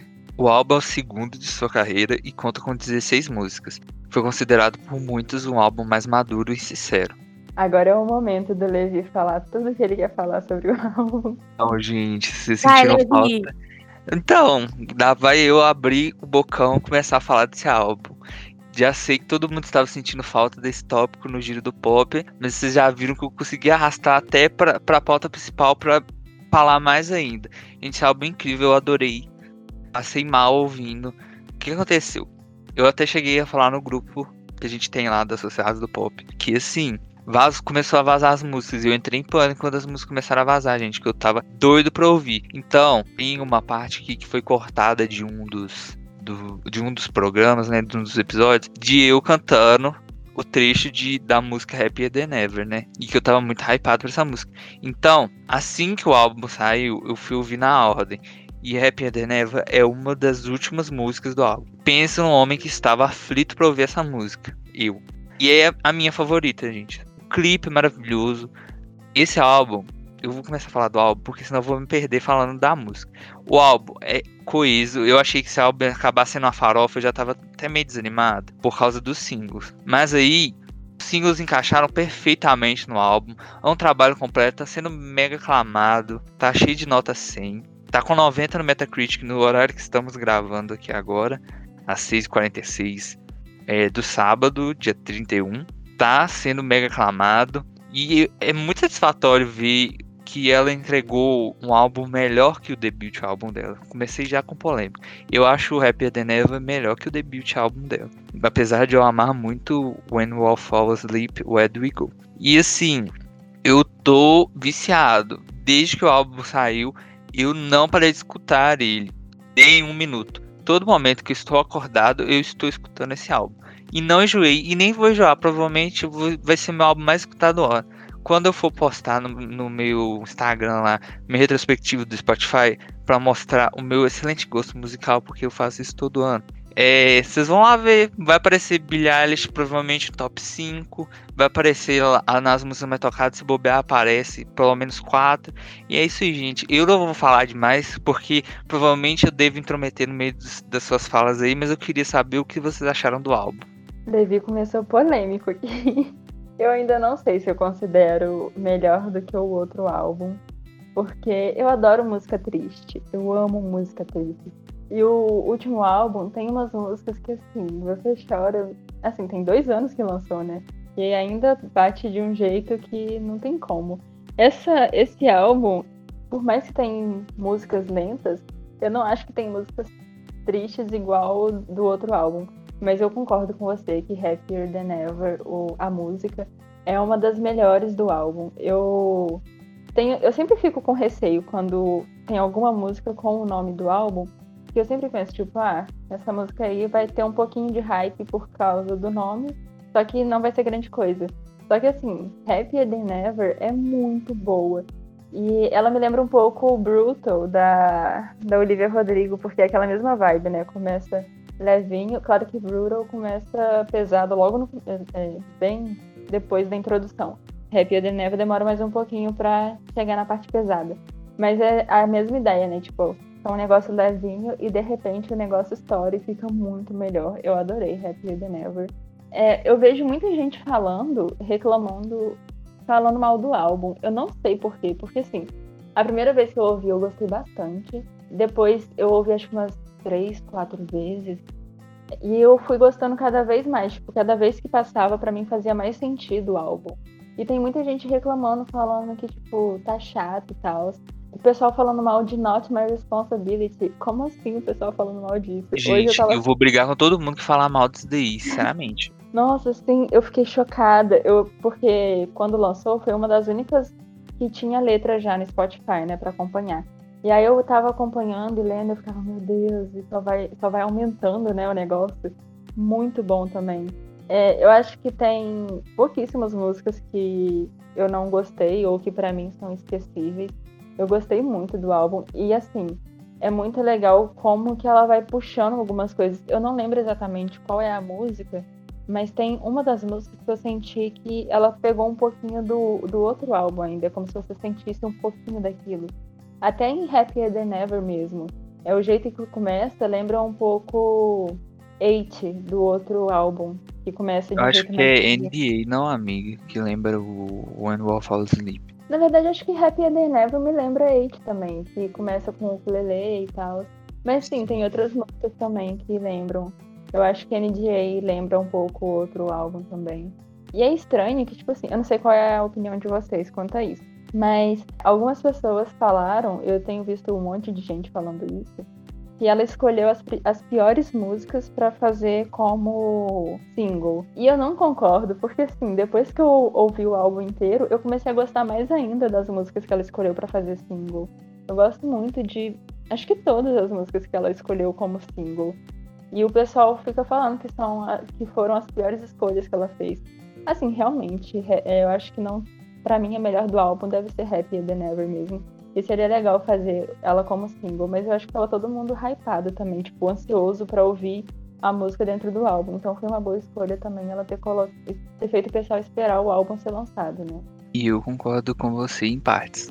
Eu não gostei da escolha de singles dela, mas assim, quando a gente escuta no trabalho completo, a gente passa a gostar mais das músicas. Eu, por exemplo, eu tinha um pouquinho de desapego, né? Porque eu desapeguei muito de Therefore I Am, porque teve uma época que o Bendito tava ouvindo tanto essa música que eu coloquei de despertador pra quê? Tomei ódio da música. Mas estou voltando a gostar agora. Então, eu posso fazer um pequeno track by track desse álbum, né? Rapidinho. É, Get, Getting Older me passa, passa muito aquela vibe dela amadurecendo, vendo o cenário que ela tá passando agora e tudo mais. I Didn't Change My Number, incrível. E me lembrou Fat the Bolt Cutters da Fiona Apple, porque no começo ela usa o latido do cachorro dela. E eu acho isso muito foda, a gente usar esses artifícios de tipo é, barulhos que a gente acompanha no dia a dia, em música e tudo mais. Billy Bossa Nova, a gente precisamos falar dessa música. Eu vou parar, não vai ter track by track mais não. A gente vai falar de Billy Bossa Nova. Ela fez isso daqui, fez pra gente, fez pros brasileiros, porque ela, ela já falou que era esperada na Bossa Nova brasileira mesmo. Hoje ela citou em entrevista que Garota de Ipanema é uma das músicas favoritas dela da vida. Ela também é fã do Tim Maia. Ela falou que quer vir pro Brasil, ou seja, a menina já tá virando brasileira, nem pisou aqui. O que vocês acharam dessa música? Sinceramente, pra mim é top 5 das melhores. Aí eu vou, vou ser um pouco polêmica aqui. Porque assim, eu tô vendo que os fãs estão gostando muito de umas músicas que pra mim tá, tipo, lá embaixo no meu ranking. E Billy Bossa Nova é uma delas. Tipo assim, eu acho legal ela ter se inspirado em músicas brasileiras, em artistas brasileiros. Mas eu não consegui gostar. Assim, hoje eu tava ouvindo quando eu tava fazendo faxina. E aí eu, eu comecei a gostar um pouquinho mais. Que eu fiquei, nossa, ela tem um jeitinho meio sexy e ela tá falando de uma coisa que ela não costuma falar nas músicas dela, né? Que é um jeito mais divertido, eu acho, ou eu entendi a letra errada. Mas eu, ele não, não foi um dos que eu mais gostei, não. E tem Nossa, uma outra Divina, música. Não, não fala isso comigo. e tem uma outra música, outra música também que eu tô vendo muitos fãs adorando, tipo, colocando no top 3. E eu não curti também. Já que a ouvir qual que é? Nossa, você vai polemizar. Qual que é? Fala com nós, Angelina. Porque ela já fica até a flor das pernas. Qual? Overheated. Menina, é sério, você vai fazer eu sair desse episódio. ela é uma das minhas favoritas. E ontem, quando eu tava ouvindo, eu também não tinha gostado de Oxytocin. Mas acho que é assim que fala. Mas aí hoje, depois que eu ouvi outras vezes, eu comecei a gostar. Mas Overheated eu também não gostei. Assim, não é que eu não gostei, tipo, nossa, que horrível.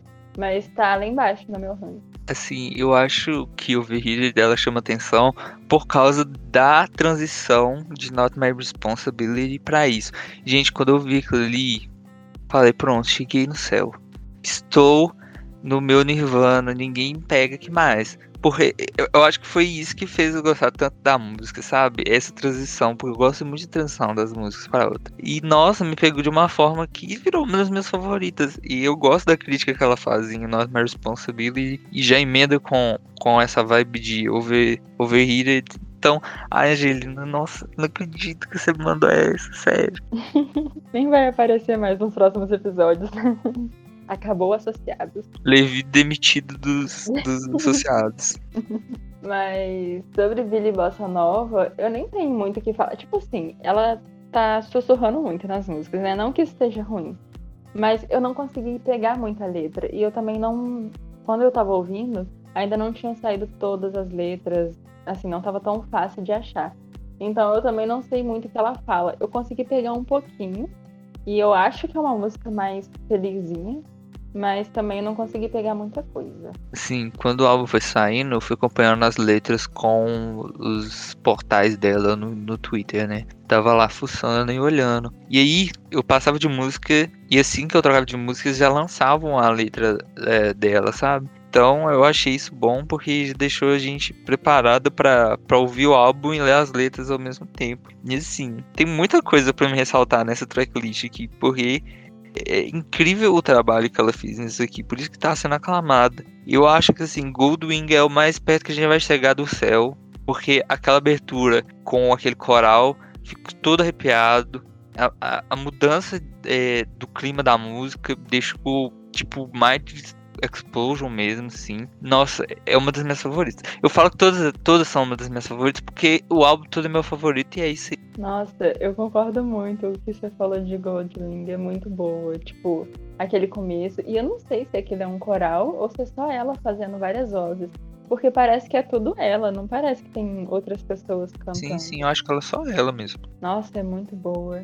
Mas fazendo o track by track, o que, que você acha de My Future? Menina, vou falar aqui polemizando.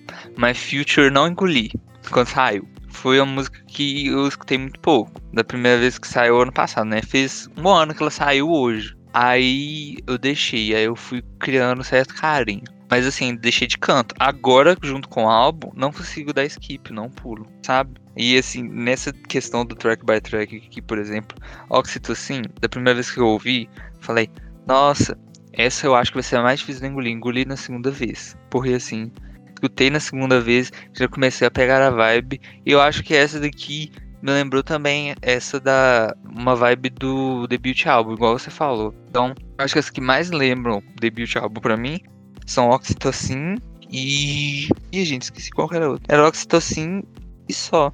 É, era só Oxytocin. E é isso aí. Lo... De... Você tinha falado NDA também. É, e NDA, isso mesmo, amigo. São essas duas que me lembram mais do debut álbum. Mas assim, nessa mesma pegada aí da, do track by track rapidinho pra gente não gastar o programa todo, Lost Cause, maravilhosa, me faz sentir empoderado, essas coisas assim. Empoderado não, vamos usar uma palavra legal. Me faz sentir ah, é uma pessoa muito mais bonita, sabe? Faz me sentir Chan. Não sei como dizer. É aquele, tipo, é aquele tipo de música que você escuta para você andar na rua com confiança, se achando. Exatamente. Isso transmitiu tudo que eu queria falar, Angelina. Tirou as palavras da minha boca. E aí vem Harley's Comet, que é. Eu acho muito interessante a virada que as músicas dão nesse álbum, sabe? Que a música começa numa vibe e termina com outra. Maravilhosa essa música também. Eu achei que eu não ia gostar dela e gostei por causa do nome. Eu chutei por causa do nome, porque eu, vazado eu não ouvi. Not My Responsibility eu achei uma crítica, tipo, muito necessária. É, para um artista é muito difícil você ouvir toda hora alguém te macetando em qualquer coisa que você faz. E ela respondeu isso muito bem. E Not My Responsibility age tipo um poema para mim. Eu escuto Sim. e eu fico até mais leve. Parece que eu tô desabafando no lugar dela. Então. tem uma coisa, pode falar. Tem uma Pode coisa falar. que ela fala nessa, nessa música, poema, né? Que eu fiquei parando pra pensar e realmente tem uma hora que ela fala, tipo, você fica comentando sobre o meu corpo, sendo que você nunca viu. E ela realmente é uma das artistas que nunca mostrou o corpo de forma nenhuma. Tipo, sempre que a gente vê ela é com roupas muito muito largas ou coisa assim. Então o pessoal fica falando. O, o máximo que a gente viu antes daquela capa que ela fez há pouco tempo foi aquela imagem dela usando uma regata, alguma coisa assim, que o pessoal caiu em cima da, daquela imagem. Só que assim, ela tá de roupa normal. E o pessoal já fica julgando, falando um monte de coisa. E quando ela falou isso, eu fiquei pensando, tipo, nossa, realmente, a gente nunca viu a Billie Eilish de verdade. É, tipo, seja biquíni ou coisa assim, que é quando o pessoal mais cai em cima das mulheres, né, pra falar alguma coisa. E ainda assim ela recebe crítica o tempo inteiro sobre o corpo dela. E a menina tem 19 anos.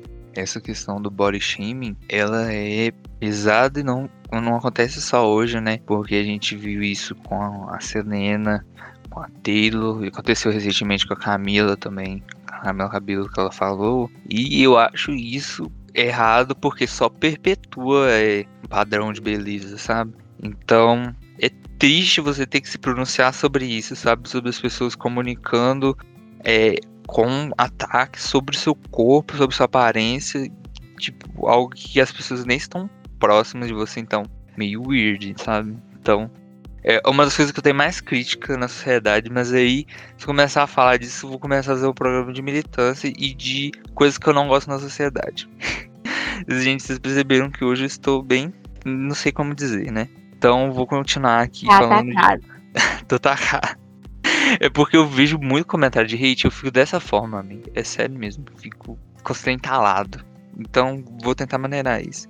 Mas assim, Continuando, eu gosto muito de Overrated, né? Que a Angelina fez favor de criar uma rixa comigo aqui agora. Agora eu e a Angelina somos brigados porque ela não gosta de Overrated. Brincadeira, tá, gente? Não leve a sério. É, Everybody Dies eu acho a balada perfeita. Aquelas músicas. É a música da minha playlist de madrugada, duas horas da manhã, que virou piada. É, Your Power, desde que, desde que saiu, eu gostei muito. É tipo ápice lírico. Ela escreve, escreveu muito bem essa música. É NDA.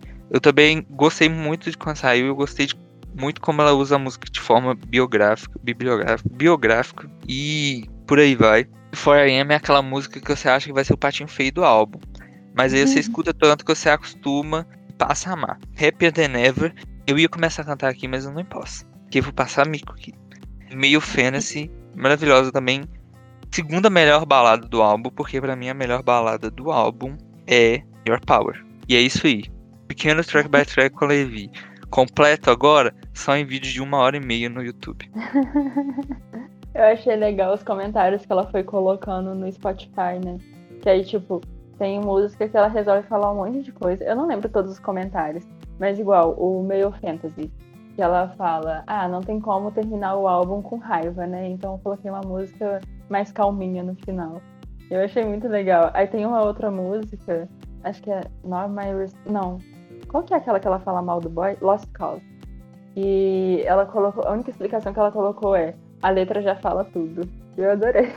Isso do, do Spotify é bastante interessante porque ele te deixa imerso na, no álbum, né? Ele te insere um contexto. E assim, sobre alguns contextos desse álbum, eu consegui ver uma crítica, né? Porque eu, como eu sou muito fã, conheço um pouquinho da vida dela.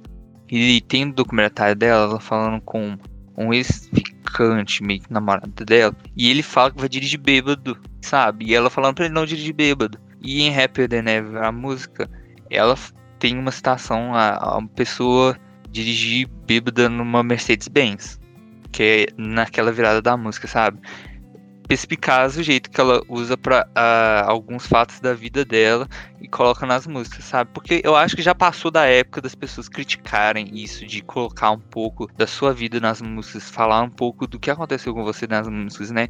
igual já criticaram a Taylor, o Olivia Rodrigo, e provavelmente se descobriram isso vão criticar a Billie, mas é, ela tem direito de colocar o ponto de vista da, dela nas músicas, igual qualquer artista tem, e é isso aí. Nossa, sim. Eu gosto muito das referências que ela tem colocado nas músicas também. É uma música que, que eu gostei muito, que eu só percebi depois, né, que eu tava lendo a letra, é NDA. NDA, quando lançou, eu fiquei meio assim, né? Eu fiquei, nossa, que música diferente. Mas aí depois passou, eu fui ouvindo mais, e eu gosto muito quando a Billie usa a voz dela mesmo. E nesse álbum ela tem usado bastante, né? Acho que em Octosin também, que ela usa bastante a voz dela.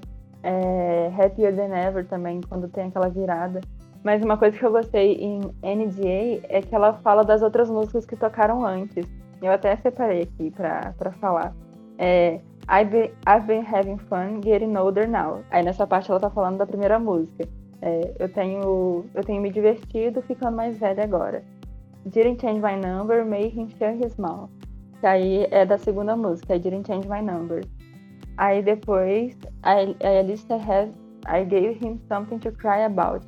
Eu não lembro exatamente de que música ela é essa, mas eu tenho a sensação que em alguma música ela fala sobre isso, sobre tipo, pelo menos chorou com isso ou tenho chorado. É, eu sei que tem uma música, eu acho que é Everybody Dies, que ela fala isso, eu tenho chorado, mas não por você, alguma coisa assim. E aí me fez lembrar também de NDA. E aí também tem a parte que ela fala, I thought about my future, but I want it now. I want it now. É, que ela fala de My Future também. E eu achei muito legal que ela colocou todas essas coisas em uma das músicas dela, sendo que ela lançou a música antes de lançar o álbum, então ela já estava dando dicas, deu uma de Taylor Swift, já deu um monte de dicas, e a gente nem sabia que era sobre isso, né? Ai, amigo, muito perspicaz, é sério, vou ficar lá rasgando elogio ela toda hora. E, nossa, eu tô tão apaixonado com esse álbum, eu cogitei comprar o vinil dele, né, gente? Eu nem tenho vitrola. Mas eu sou doido pra comprar vinil, porque eu acho a coisa mais linda do mundo. Aí eu vou e olho na internet, o preço do vinil quase cai pra trás, né? Mas enfim, é isso que você citou de NDA é só mostra como que ela trabalhou bem esse álbum, sabe? Apesar de todas as críticas que ela teve, principalmente de pessoas que não acompanham o trabalho dela, ela mostrou como ela é artística, entregando um dos melhores álbuns do ano. É, eu poderia fazer uma review desse álbum aqui de duas páginas, assim. Vou pedir os professores da faculdade pararem de passar resenha, é, relatório pra fazer, vou fazer review de álbum, que é mais fácil. E aí eu consigo falar desse álbum por três horas, porque eu, eu fiz esse track by track pequenininho, mas eu poderia, tipo, falar muita mais coisa das músicas. E eu eu já tô doido pra ouvir ele de novo, tô doido pra ter o CD dele, porque eu adoro colecionar CD. E, nossa, eu não sei se tá um top 5, por exemplo, não sei se tá é, fazer um ranking. Não consigo fazer. Qual ranking vocês fariam? Ai, que difícil. Vamos lá, vamos ser polêmica então. No meu top 5, não necessariamente nessa ordem, né? Tem Happier Than Ever, Lost Cause, Your Power, My Future, talvez. Na verdade, eu não sei se My Future entra no meu top 5, porque eu gosto quando ela tá mais bravinha. Então, assim, I Didn't Change My Number, ela tá bravinha. Ah, eu já me perdi. Pera. Happier Than Ever, Your Power, Lost Cause, I Didn't Change My Number. Ah, eu tinha gostado muito quando eu ouvi pela primeira vez, eu gostei muito de Hales Comet. Mas agora, é, eu não sei se é minha preferida, se tá no meu top 5, mas. E mas quando o acho- é bom, é difícil de fazer um ranking. Aqueles. É. Eu acho que é isso, tipo, é, Happier Than Ever, Your Power, Lost Cause, I Didn't Change My Number e Hales Comet. Eu acho que é esse meu top 5 das melhores. Agora, as que eu não gostei. É, eu Olha, olha, hein? Cuidado. Eu não gostei de Overheated, Billy Bossa Nova e eu até gostei de Everybody Dies, mas hoje quando eu tava ouvindo o álbum de novo, eu tinha esquecido completamente que essa música existia. E aí pra mim ela é a música mais esquecível do álbum. Então é isso. Overheated, Billy Bossa Nova e Everybody Dies. Muito polêmica. Então, vou fazer um top 5 aqui das que eu mais gostei. E vou tentar colocar as que eu menos ouvi, né? Aqueles, porque gostei do álbum inteiro. Então, acho que assim, minhas favoritas ficam com Happier Than Ever, Goldwing, que é pra mim o ápice artístico também. Billy Bossa Nova, eu adoro. Overheated, eu adoro. E a gente vê o contraste meu com a Angelina. Ge- é, esse, esse programa aqui gerou uma perca de amizade, gente. Brincadeira, novamente. É, e por último, ai, difícil. Acho que eu, eu colocaria Oxitocina. Não sei. Mas assim, das minhas três menos ouvidas, assim, pra não falar que são menos preferidas, eu acho que eu colocaria The 4AM. Porque eu tomei raiva por causa de ser meu despertador, mas eu estou mudando isso. Colocaria My Future e. Ai, ai, ai. Sei lá, meio fantasy. Apesar de eu gostar muito da música. Eu acho que é dessas aí a mais. Dessas outras, comparado com as outras, é a mais fraquinha. A gente é muito diferente. Mas é isso, o ADP é diversidade. Diversidade, aclamação e tudo mais. A DP é a mistura de tudo, tudo de bom que tem na música pop. É isso aí, gente. Vou falar menos desse álbum. Na verdade, eu não vou falar menos, porque provavelmente vai ter mais notícias, porque só essa semana tem, ó. Hoje vai sair um documentário da BBC de 45 minutos. Também vai sair um cover dela com a BBC Radio One. E ela também vai fazer um documentário pra Disney Plus, que logo vou comentar também. É documentário não, é um concerto, né? É um que pra é. fazer. Isso. E aí também tem tem um show dela no Amazon Prime. Ela tá em todo lugar, gente, é isso aí. Eu acho que uma coisa que a gente esqueceu de falar, que eu acho que a gente precisa aclamar isso nesse álbum, são as transições. Porque, nossa, as transições nesse álbum são incríveis.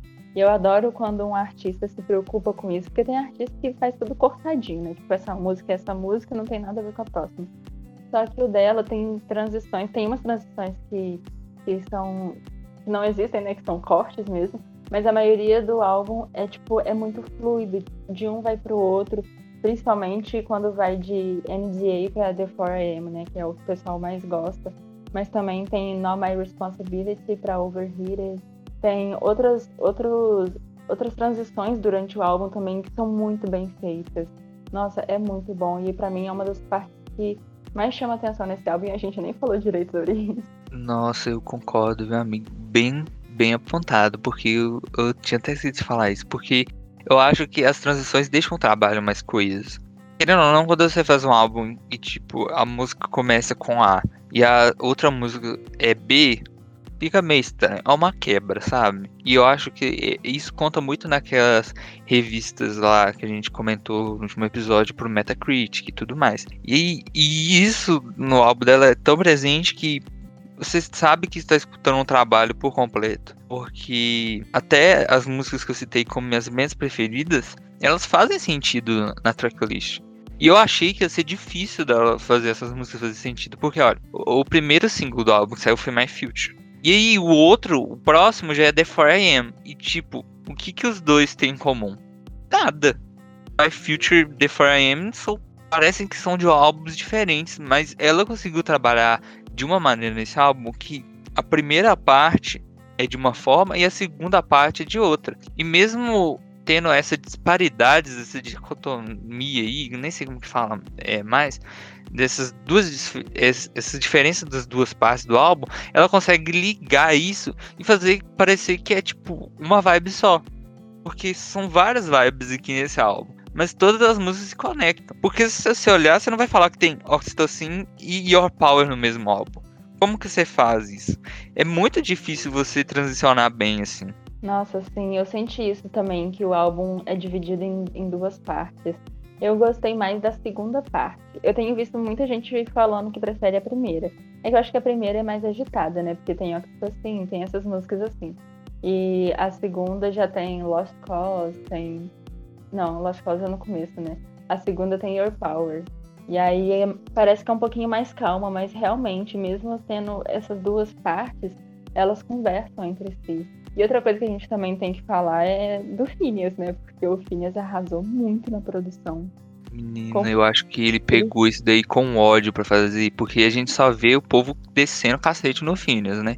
Porque desde que o When Wolf Fall Asleep ganhou Grammy de álbum do ano, todo mundo falando, esse Phineas não vai mudar a produção do, do, das músicas, não.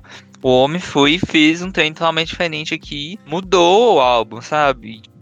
É incrível que ele conseguiu transformar Not My Responsibility, que era interlude de tu, ele era interlude de tu, num poema com produção e tudo mais. E aí, para acentuar aquilo que a gente estava falando do álbum ser dividido em duas partes, a gente pode citar que Not My Responsibility corta essas duas partes. Porque você pode ver que ela pega essa primeira parte que fala da vida dela, de amadurecer, da carreira dela, de estar tá conseguindo transicionar para o seu futuro com essa última parte que é falando dos problemas, é, das situações que ela viveu, tudo mais. E a gente vê como que é Not My Responsibility tá nesse meio, porque Not My Responsibility comunica tanto com a primeira parte que fala sobre o processo de amadurecimento dela na carreira, tanto com os problemas pessoais dela que são citados nas últimas partes. Então, assim, eficaz demais. O Phineas trabalhou muito bem nisso daqui, muito. Nossa, sim, eu concordo com isso. Eu acho muito estranho quando falam que o Phineas não é bom, porque para mim ele é um dos melhores produtores atualmente. E assim, é, é, engraçado que normalmente produtores eles têm aquela marca, aquele jeito deles que você escuta, tipo, ah, é tal pessoa. Tipo o Jack. Você escuta uma música e você pensa, nossa, certeza que foi o Jack que fez essa música. Do Phineas eu ainda não consigo enxergar isso. Porque ele experimenta com tantas coisas, até mesmo esse álbum, tipo, tem uma parte que é só violão, que é Your Power. E aí tem um negócio que é super eletrônico, que é o que você assim tem, ele vai para vários lugares diferentes. E aí tem um rock, quase um rock, né? Em Happier Than Ever.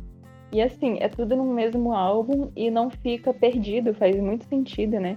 E uma coisa que eu tava pensando quando eu tava pensando sobre esse álbum é que eu sinto que a diferença entre o primeiro álbum e esse é que no primeiro álbum é muito a Billy sobre os problemas internos dela, tipo, ela lidando com problemas psicológicos, com emocional. E agora esse segundo álbum é a Billy lidando com relações, seja relações com fã, relação com a fama ou relações amorosas mesmo. Você consegue ver essa diferença, né? Tipo, o primeiro álbum é muito mais interno, uma coisa sobre ela com ela mesma, e agora o segundo é uma coisa dela e como ela lida com outras pessoas também. Isso mesmo, amigo. Isso que você falou, a gente tava falando do Phineas, por exemplo, é o jeito que ele usa autotune NDA foi aclamado, por exemplo, pela Charlie XX, cantores de hyperpop também. E, e isso que você falou do primeiro álbum ser mais interno e o Happier Than Never buscar mais sobre as relações faz total sentido, porque no debut álbum dela ela mesma fala que é sobre momentos que ela passou, sobre luta com problemas mentais, com depressão, tudo mais, e é com para lidar também com com a síndrome de Tourette que ela tem. E esse álbum, assim, eu acho que atinge mais essa, essa parte é, exterior, essa parte que ela tem que tá preparada para tudo. E transmite muito bem, né? Tá transmitindo tão bem que ela tá sendo muito aclamada. E isso é um ponto muito bom que você levantou. E eu não tinha pensado nisso. Tá vendo? A gente vai pegando o pensamento do outro A gente mesmo cria teorias sobre o álbum. A gente discorda, mas também a gente tem mesmos pensamentos. Exatamente. É, é igual. É quem que canta aquela música, gente. Miga, a gente briga, mas se ama. É isso aí. Muito boa referência. Amiga, isso vem na minha cabeça na hora, tá vendo? Doidice isso daí. Mas enfim, é sobre isso, gente. E eu, daqui a pouco, quando acabar o episódio, estarei ouvindo novamente até eu cansar. E vai demorar eu cansar. E eu já vou pular direto pra Goldwing, que eu falei tão bem dessa música que tá na minha cabeça aqui, o início dela, toda hora. Eu tô falando e às vezes eu até esqueço as palavras que eu vou falar, que eu tô escutando ela cantando Goldwing. E é isso aí, gente. Vai, eu vou funcionar assim. Você vê, ela não podia ter lançado esse álbum agora. Porque é final de semestre, tá cheio de trabalho pra fazer. Eu vou, vou fazer os trabalhos, vou ficar com as letras na minha cabeça em vez de lembrar dos trabalhos, tá vendo? É complicado.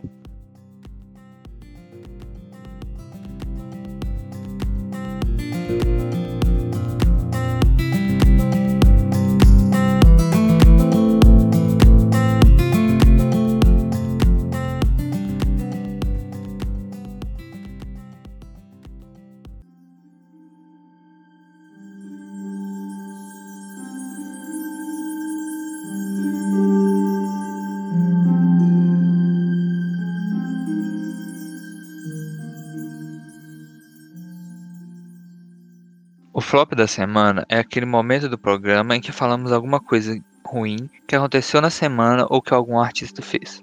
Da Baby fez uma série de comentários extremamente preconceituosos em seu show no dia 25 de julho.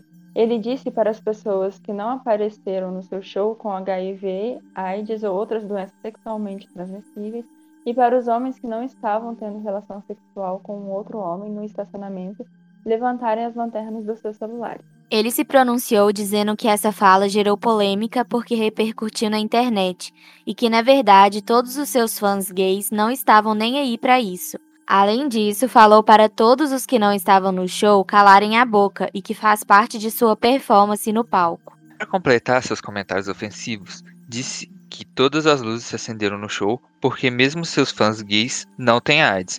Nas palavras dele, abre aspas, os fãs gays, eles cuidam de si mesmos eles não pegam isso, eles não são viciados. E isso é preconceito não só com os gays, mas assim, sorofobia, né, gente? Mico. Que bizarro. O que, que tem e a essa, ver? É, essa foi a justificativa dele. O que, que, tem a ver ser viciado com ter HIV? Gente, não faz o menor sentido. Nossa, Nossa, é muito.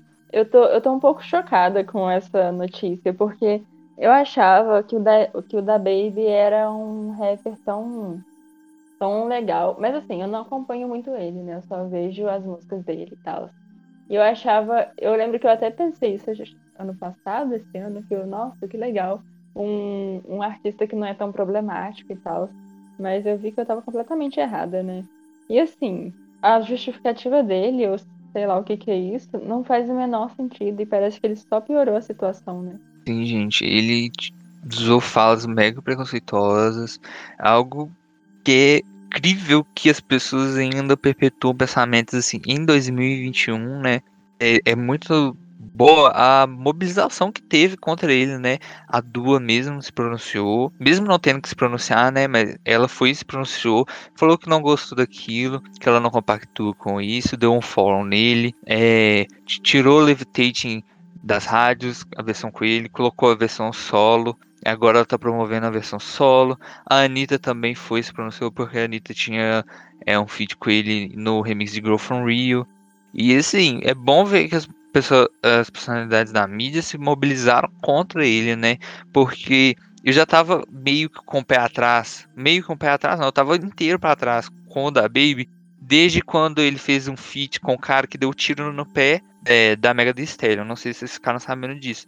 Ele fez um feat, falou que não ia promover tudo mais. E, e, nesse show, ele chamou esse cara pro palco. Ele fez isso quando chama, enquanto chamava esse cara pro palco. E ele era amigo da Megan, sabe? Então, eu achei essa situação já ruim, uma coisa muito merda que ele fez. E agora ele vem com essa nova e traz o, os comentários preconceituosos assim, ninguém é obrigado a ouvir, né? E ela, ele tomou fecho da Anitta, tomou fecho da da Madonna, tomou fecho do Alipa e vai ficar aí tomando fecho de todo mundo na internet pra aprender, parar de ser otário. Nossa, eu não sabia isso da Megan. É recente? Recente, amigo, aconteceu mês passado, se eu não me engano. Na, na verdade, o tiro no pé aconteceu no começo desse ano. Mas assim, essa questão do fit dele com o cara, deu tiro no pé da Mega, é, aconteceu mês passado. Até uma briga no Twitter e tudo mais. E aí, uma briga não, uma discussãozinha no Twitter e tudo mais. A Megan deu um follow nele e tudo mais, assim, né? E aí, ficou por isso. E aí, agora ele, ele conhece, sabe? E tá todo mundo criticando ele. Tá certo. Certo de criticar, no caso. Nossa, então realmente ele é muito problemático, né? Eu acho muito estranho é, esses artistas. Tem muito aquele negócio que fala, né? Que homem hétero é, gosta de outros homens héteros. E é muito isso, porque assim, se você vê um cara sendo desse jeito com uma pessoa, principalmente com uma mulher, você não vai apoiar o cara, você não vai é, manter ele na sua, no seu ciclo de amizade, você não vai fazer com que ele continue recebendo hype, né? E o fato dele ter levado esse cara pro palco só mostra como ele é, né? Sim, ele tinha falado que não ia promover a música, promoveu. Falou que não ia fazer várias coisas e tudo mais. E sim, é, a gente vê como que foi uma palavra falsa dele, né? E isso que ele falou me revoltou muito. Muito mesmo, gente. Porque esse preconceito com pessoas soropositivas, preconceito com as pessoas LGBT é algo grave, gravíssimo isso aqui. Que perpetua preconceitos numa sociedade de hoje em dia que a gente não tem que tolerar isso mais, entendeu? Na verdade, a gente nunca deveria ter que tolerar isso, mas eh, pelo contexto históricos a gente sempre foi oprimido e agora a gente não vai deixar essa opressão acontecer, entendeu? E é incrível. E, eu falo a gente para falar das, dos soropositivos e da, da comunidade LGBT, porque isso aqui é um absurdo. É um absurdo. Não é algo que a gente quer ver mais, sabe? A gente já viveu com preconceito a vida toda e ainda tem que ver uma pessoa influente falando isso e tem gente defendendo. Sempre, porque o ruim é que sempre existe alguém para defender. Sempre existe alguém para defender. E é muito triste isso, porque eu simpatizo muito com os movimentos para acabar com preconceitos. Qualquer movimento seja para acabar o preconceito, eu estou junto. E ver que tem essa ofensiva contra essas pessoas é algo muito revoltante. ainda mais pessoas assim, têm influência, gostem. Então, me deixa triste ver umas coisas dessas acontecendo em 2021. É muito retrógrado.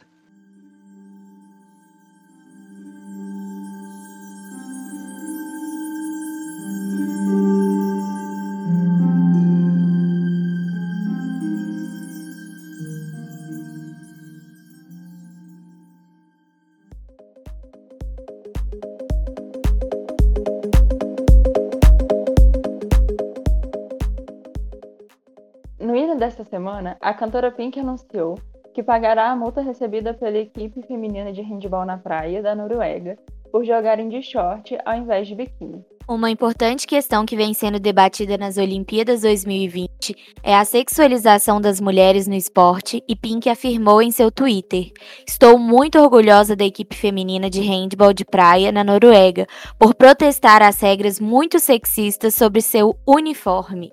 Nossa, ela tá certíssima de ter feito isso. É, realmente, é, como essa discussão tá mais.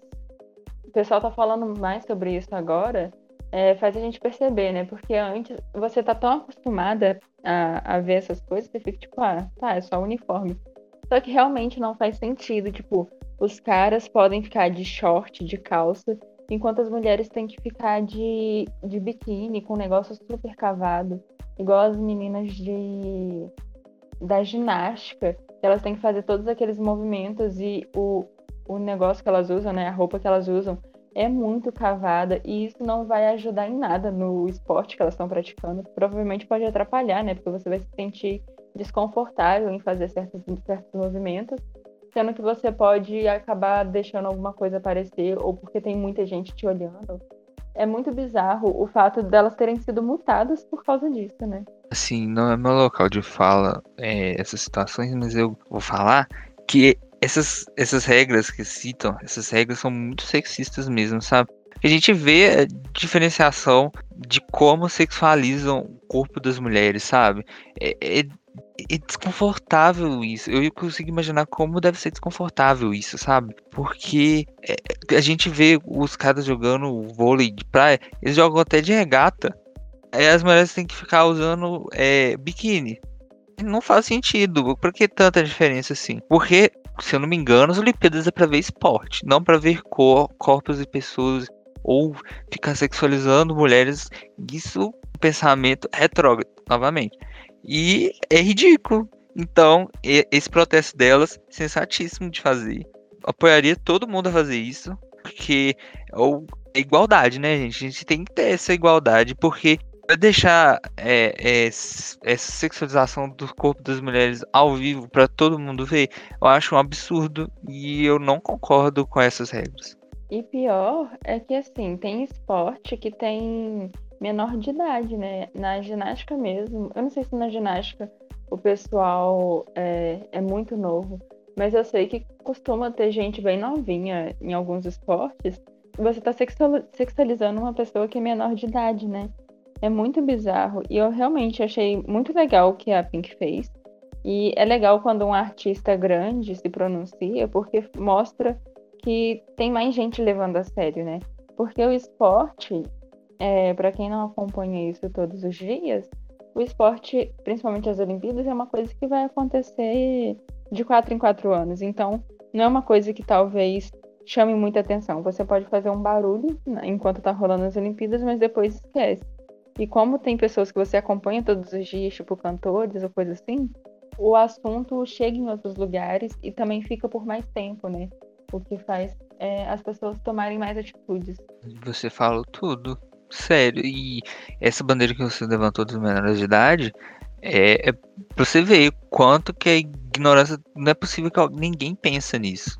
É, é um absurdo, eu fico sem palavras. É, é muito problemático. E assim, é, isso você falou dos cantores se mobilizarem e tudo mais, a gente vê muito disso atualmente. E eles têm que levantar essa bandeira mesmo contra é, esse sexismo, contra essa diferenciação é, de tratamento, sabe? Porque quanto mais é, o assunto tá em alta, mais burburinho vai gerar e mais pressão as pessoas que estão organizando isso vão ter para mudar essas regras, porque ninguém é obrigado a viver com uma situações dessa, gente. É algo muito difícil mesmo.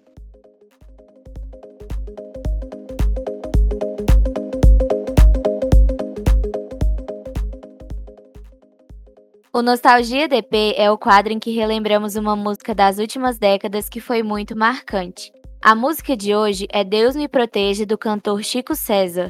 A música foi lançada em 2008 e faz parte do álbum Francisco, Forró e Frevo. Ela tem voltado a fazer sucesso graças a Juliette do BBB 2021. Então, essa música ela foi lançada né, em 2008 e ela voltou agora porque a Juliette sempre cantava ela, tipo, praticamente em todos, em todos os paredões que ela participou, ela cantava essa música falando que era a música da vida dela e tal. E aí ficou numa da. Acho que no mês que ela ganhou, ficou numa das músicas mais ouvidas do Spotify Brasil. E aí, quando ela saiu, o Chico convidou ela a fazer um remake da música, né? A fazer uma regravação e ela aceitou. E aí tá pra ser lançado, né? Essa versão do Chico César com a Juliette da música. Nossa, realmente, depois que a Juliette começou a cantar essa música, o Instagram inteiro, quando vai postar alguma coisa, tipo, pra parecer mais vibes, alguma coisa assim, sempre coloca essa música. E eu não conhecia essa música antes da Juliette tocar. E ela parece bonitinha, né? Eu não, eu não conheço, tipo, eu só escuto o que o pessoal posta e o que a Juliette cantava mesmo. Mas ela parece realmente como se fosse é, uma parte, uma meditação, alguma parte que você tá realmente pensando em cada parte da letra, né? Ela é muito linda, a letra da música. Eu gosto bastante. Eu já tinha escutado ela antes, né? Mas eu não sabia, tipo, eu só tinha ouvido, eu não sabia nome, não sabia quem cantava, nem nada. Mas é, a música é muito forte, assim, o significado dela. Eu acho muito lindo.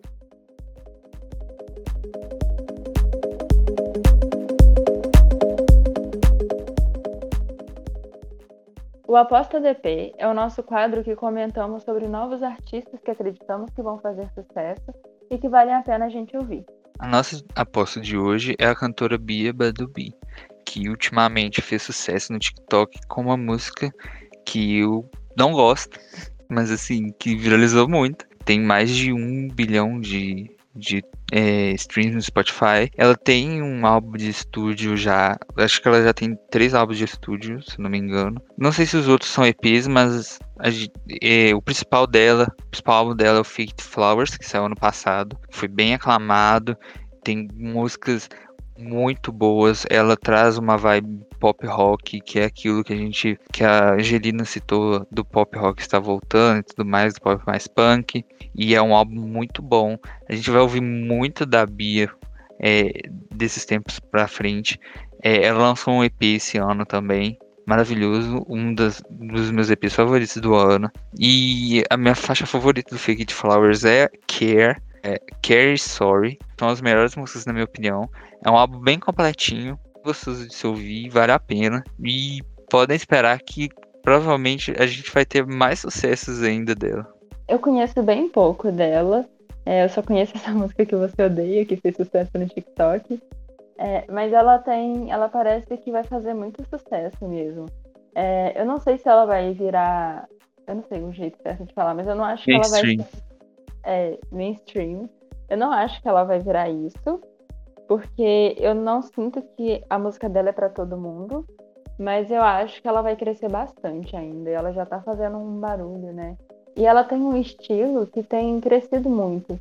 Assim, pelo que parece, né? Pelo pouco que eu sei dela, que parece que é aquela, aquele jeito mais, mais simples de levar a música. Não sei se eu tô falando certo. Se a minha percepção tá errada. Sim, mas... tá certo. Porque o que eu percebo do pouco que eu vejo dela é, é que é uma música. É tipo a Playroom, que você consegue meio que. Você consegue enxergar sendo amigo da pessoa. É isso que eu tô tentando dizer. Sim, as duas fizeram parte do movimento do bedroom pop, né? Que é um gênero musical mas é independente e tudo mais. E a gente consegue identificar isso nas músicas dela mesmo. E assim, e, e principalmente as músicas do Fake Flowers, elas me trazem uma sensação muito boa, porque eu consigo me, me identificar nelas. E eu tenho um EP dela, que eu acho maravilhoso, gente. Todo mundo tinha que ouvir esse EP dela. O nome dele é Space Cadet. Tem tipo cinco músicas do EP de 2019. E ela faz referências a algumas.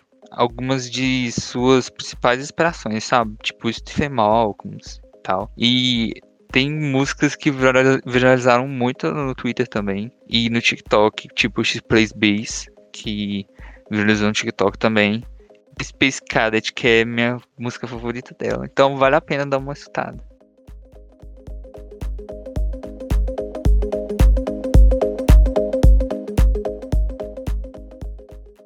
E agora vamos para a última parte do nosso programa, que é o Associados Indica um quadro em que indicamos alguma coisa que gostamos.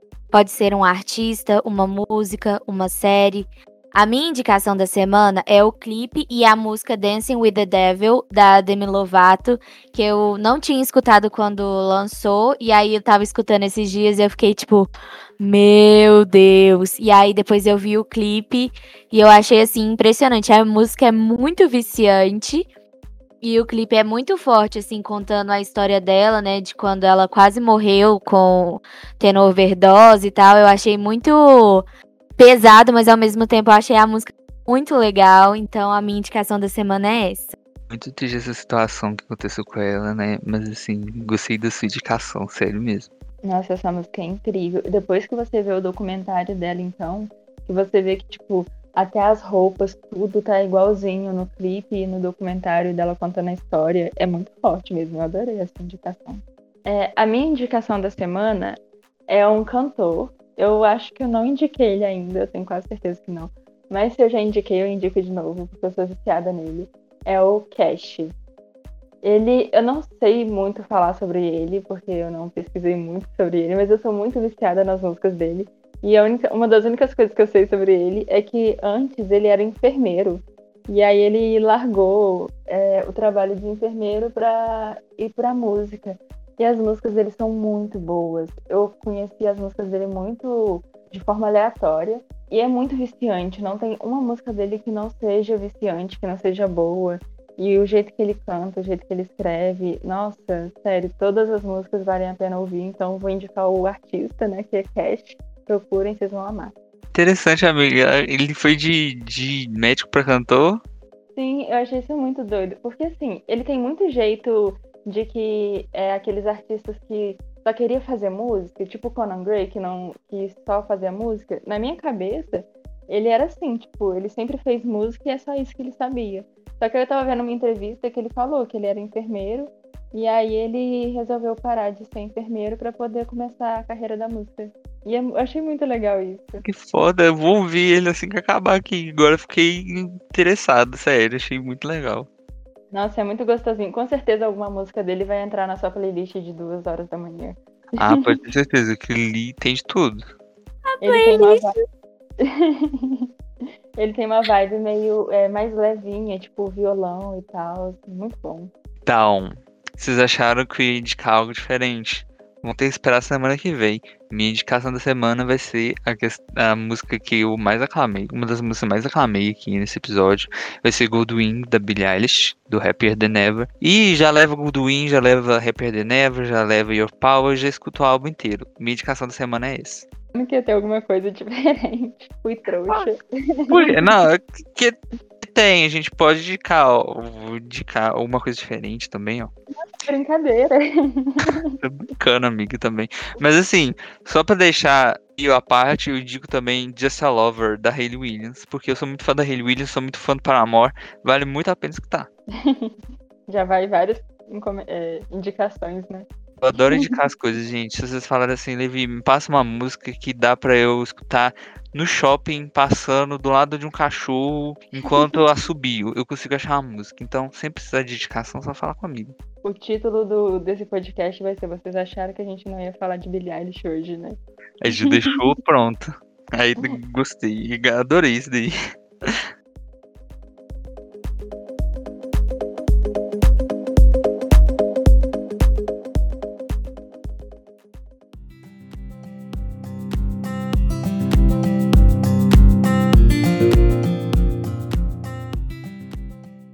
Então, felizmente chegamos no final do nosso episódio de hoje. Muito obrigado a todos que nos ouviram até aqui e dê stream happier than ever. Não esqueçam de seguir o Associados do Pop no Instagram, que é Associados do Pop, tudo junto, e também no Spotify. E se você está nos ouvindo no site da Rádio Plural, o nosso programa vai ao ar toda quarta-feira às 4 horas da tarde. E também não deixem de acompanhar a programação da Rádio Plural, de segunda a sexta, com programas sobre séries, animes, esportes, notícias e muito mais que torna a Rádio Plural diversamente única. Obrigada a todos que nos ouviram e até a próxima. Tchau. Tchau.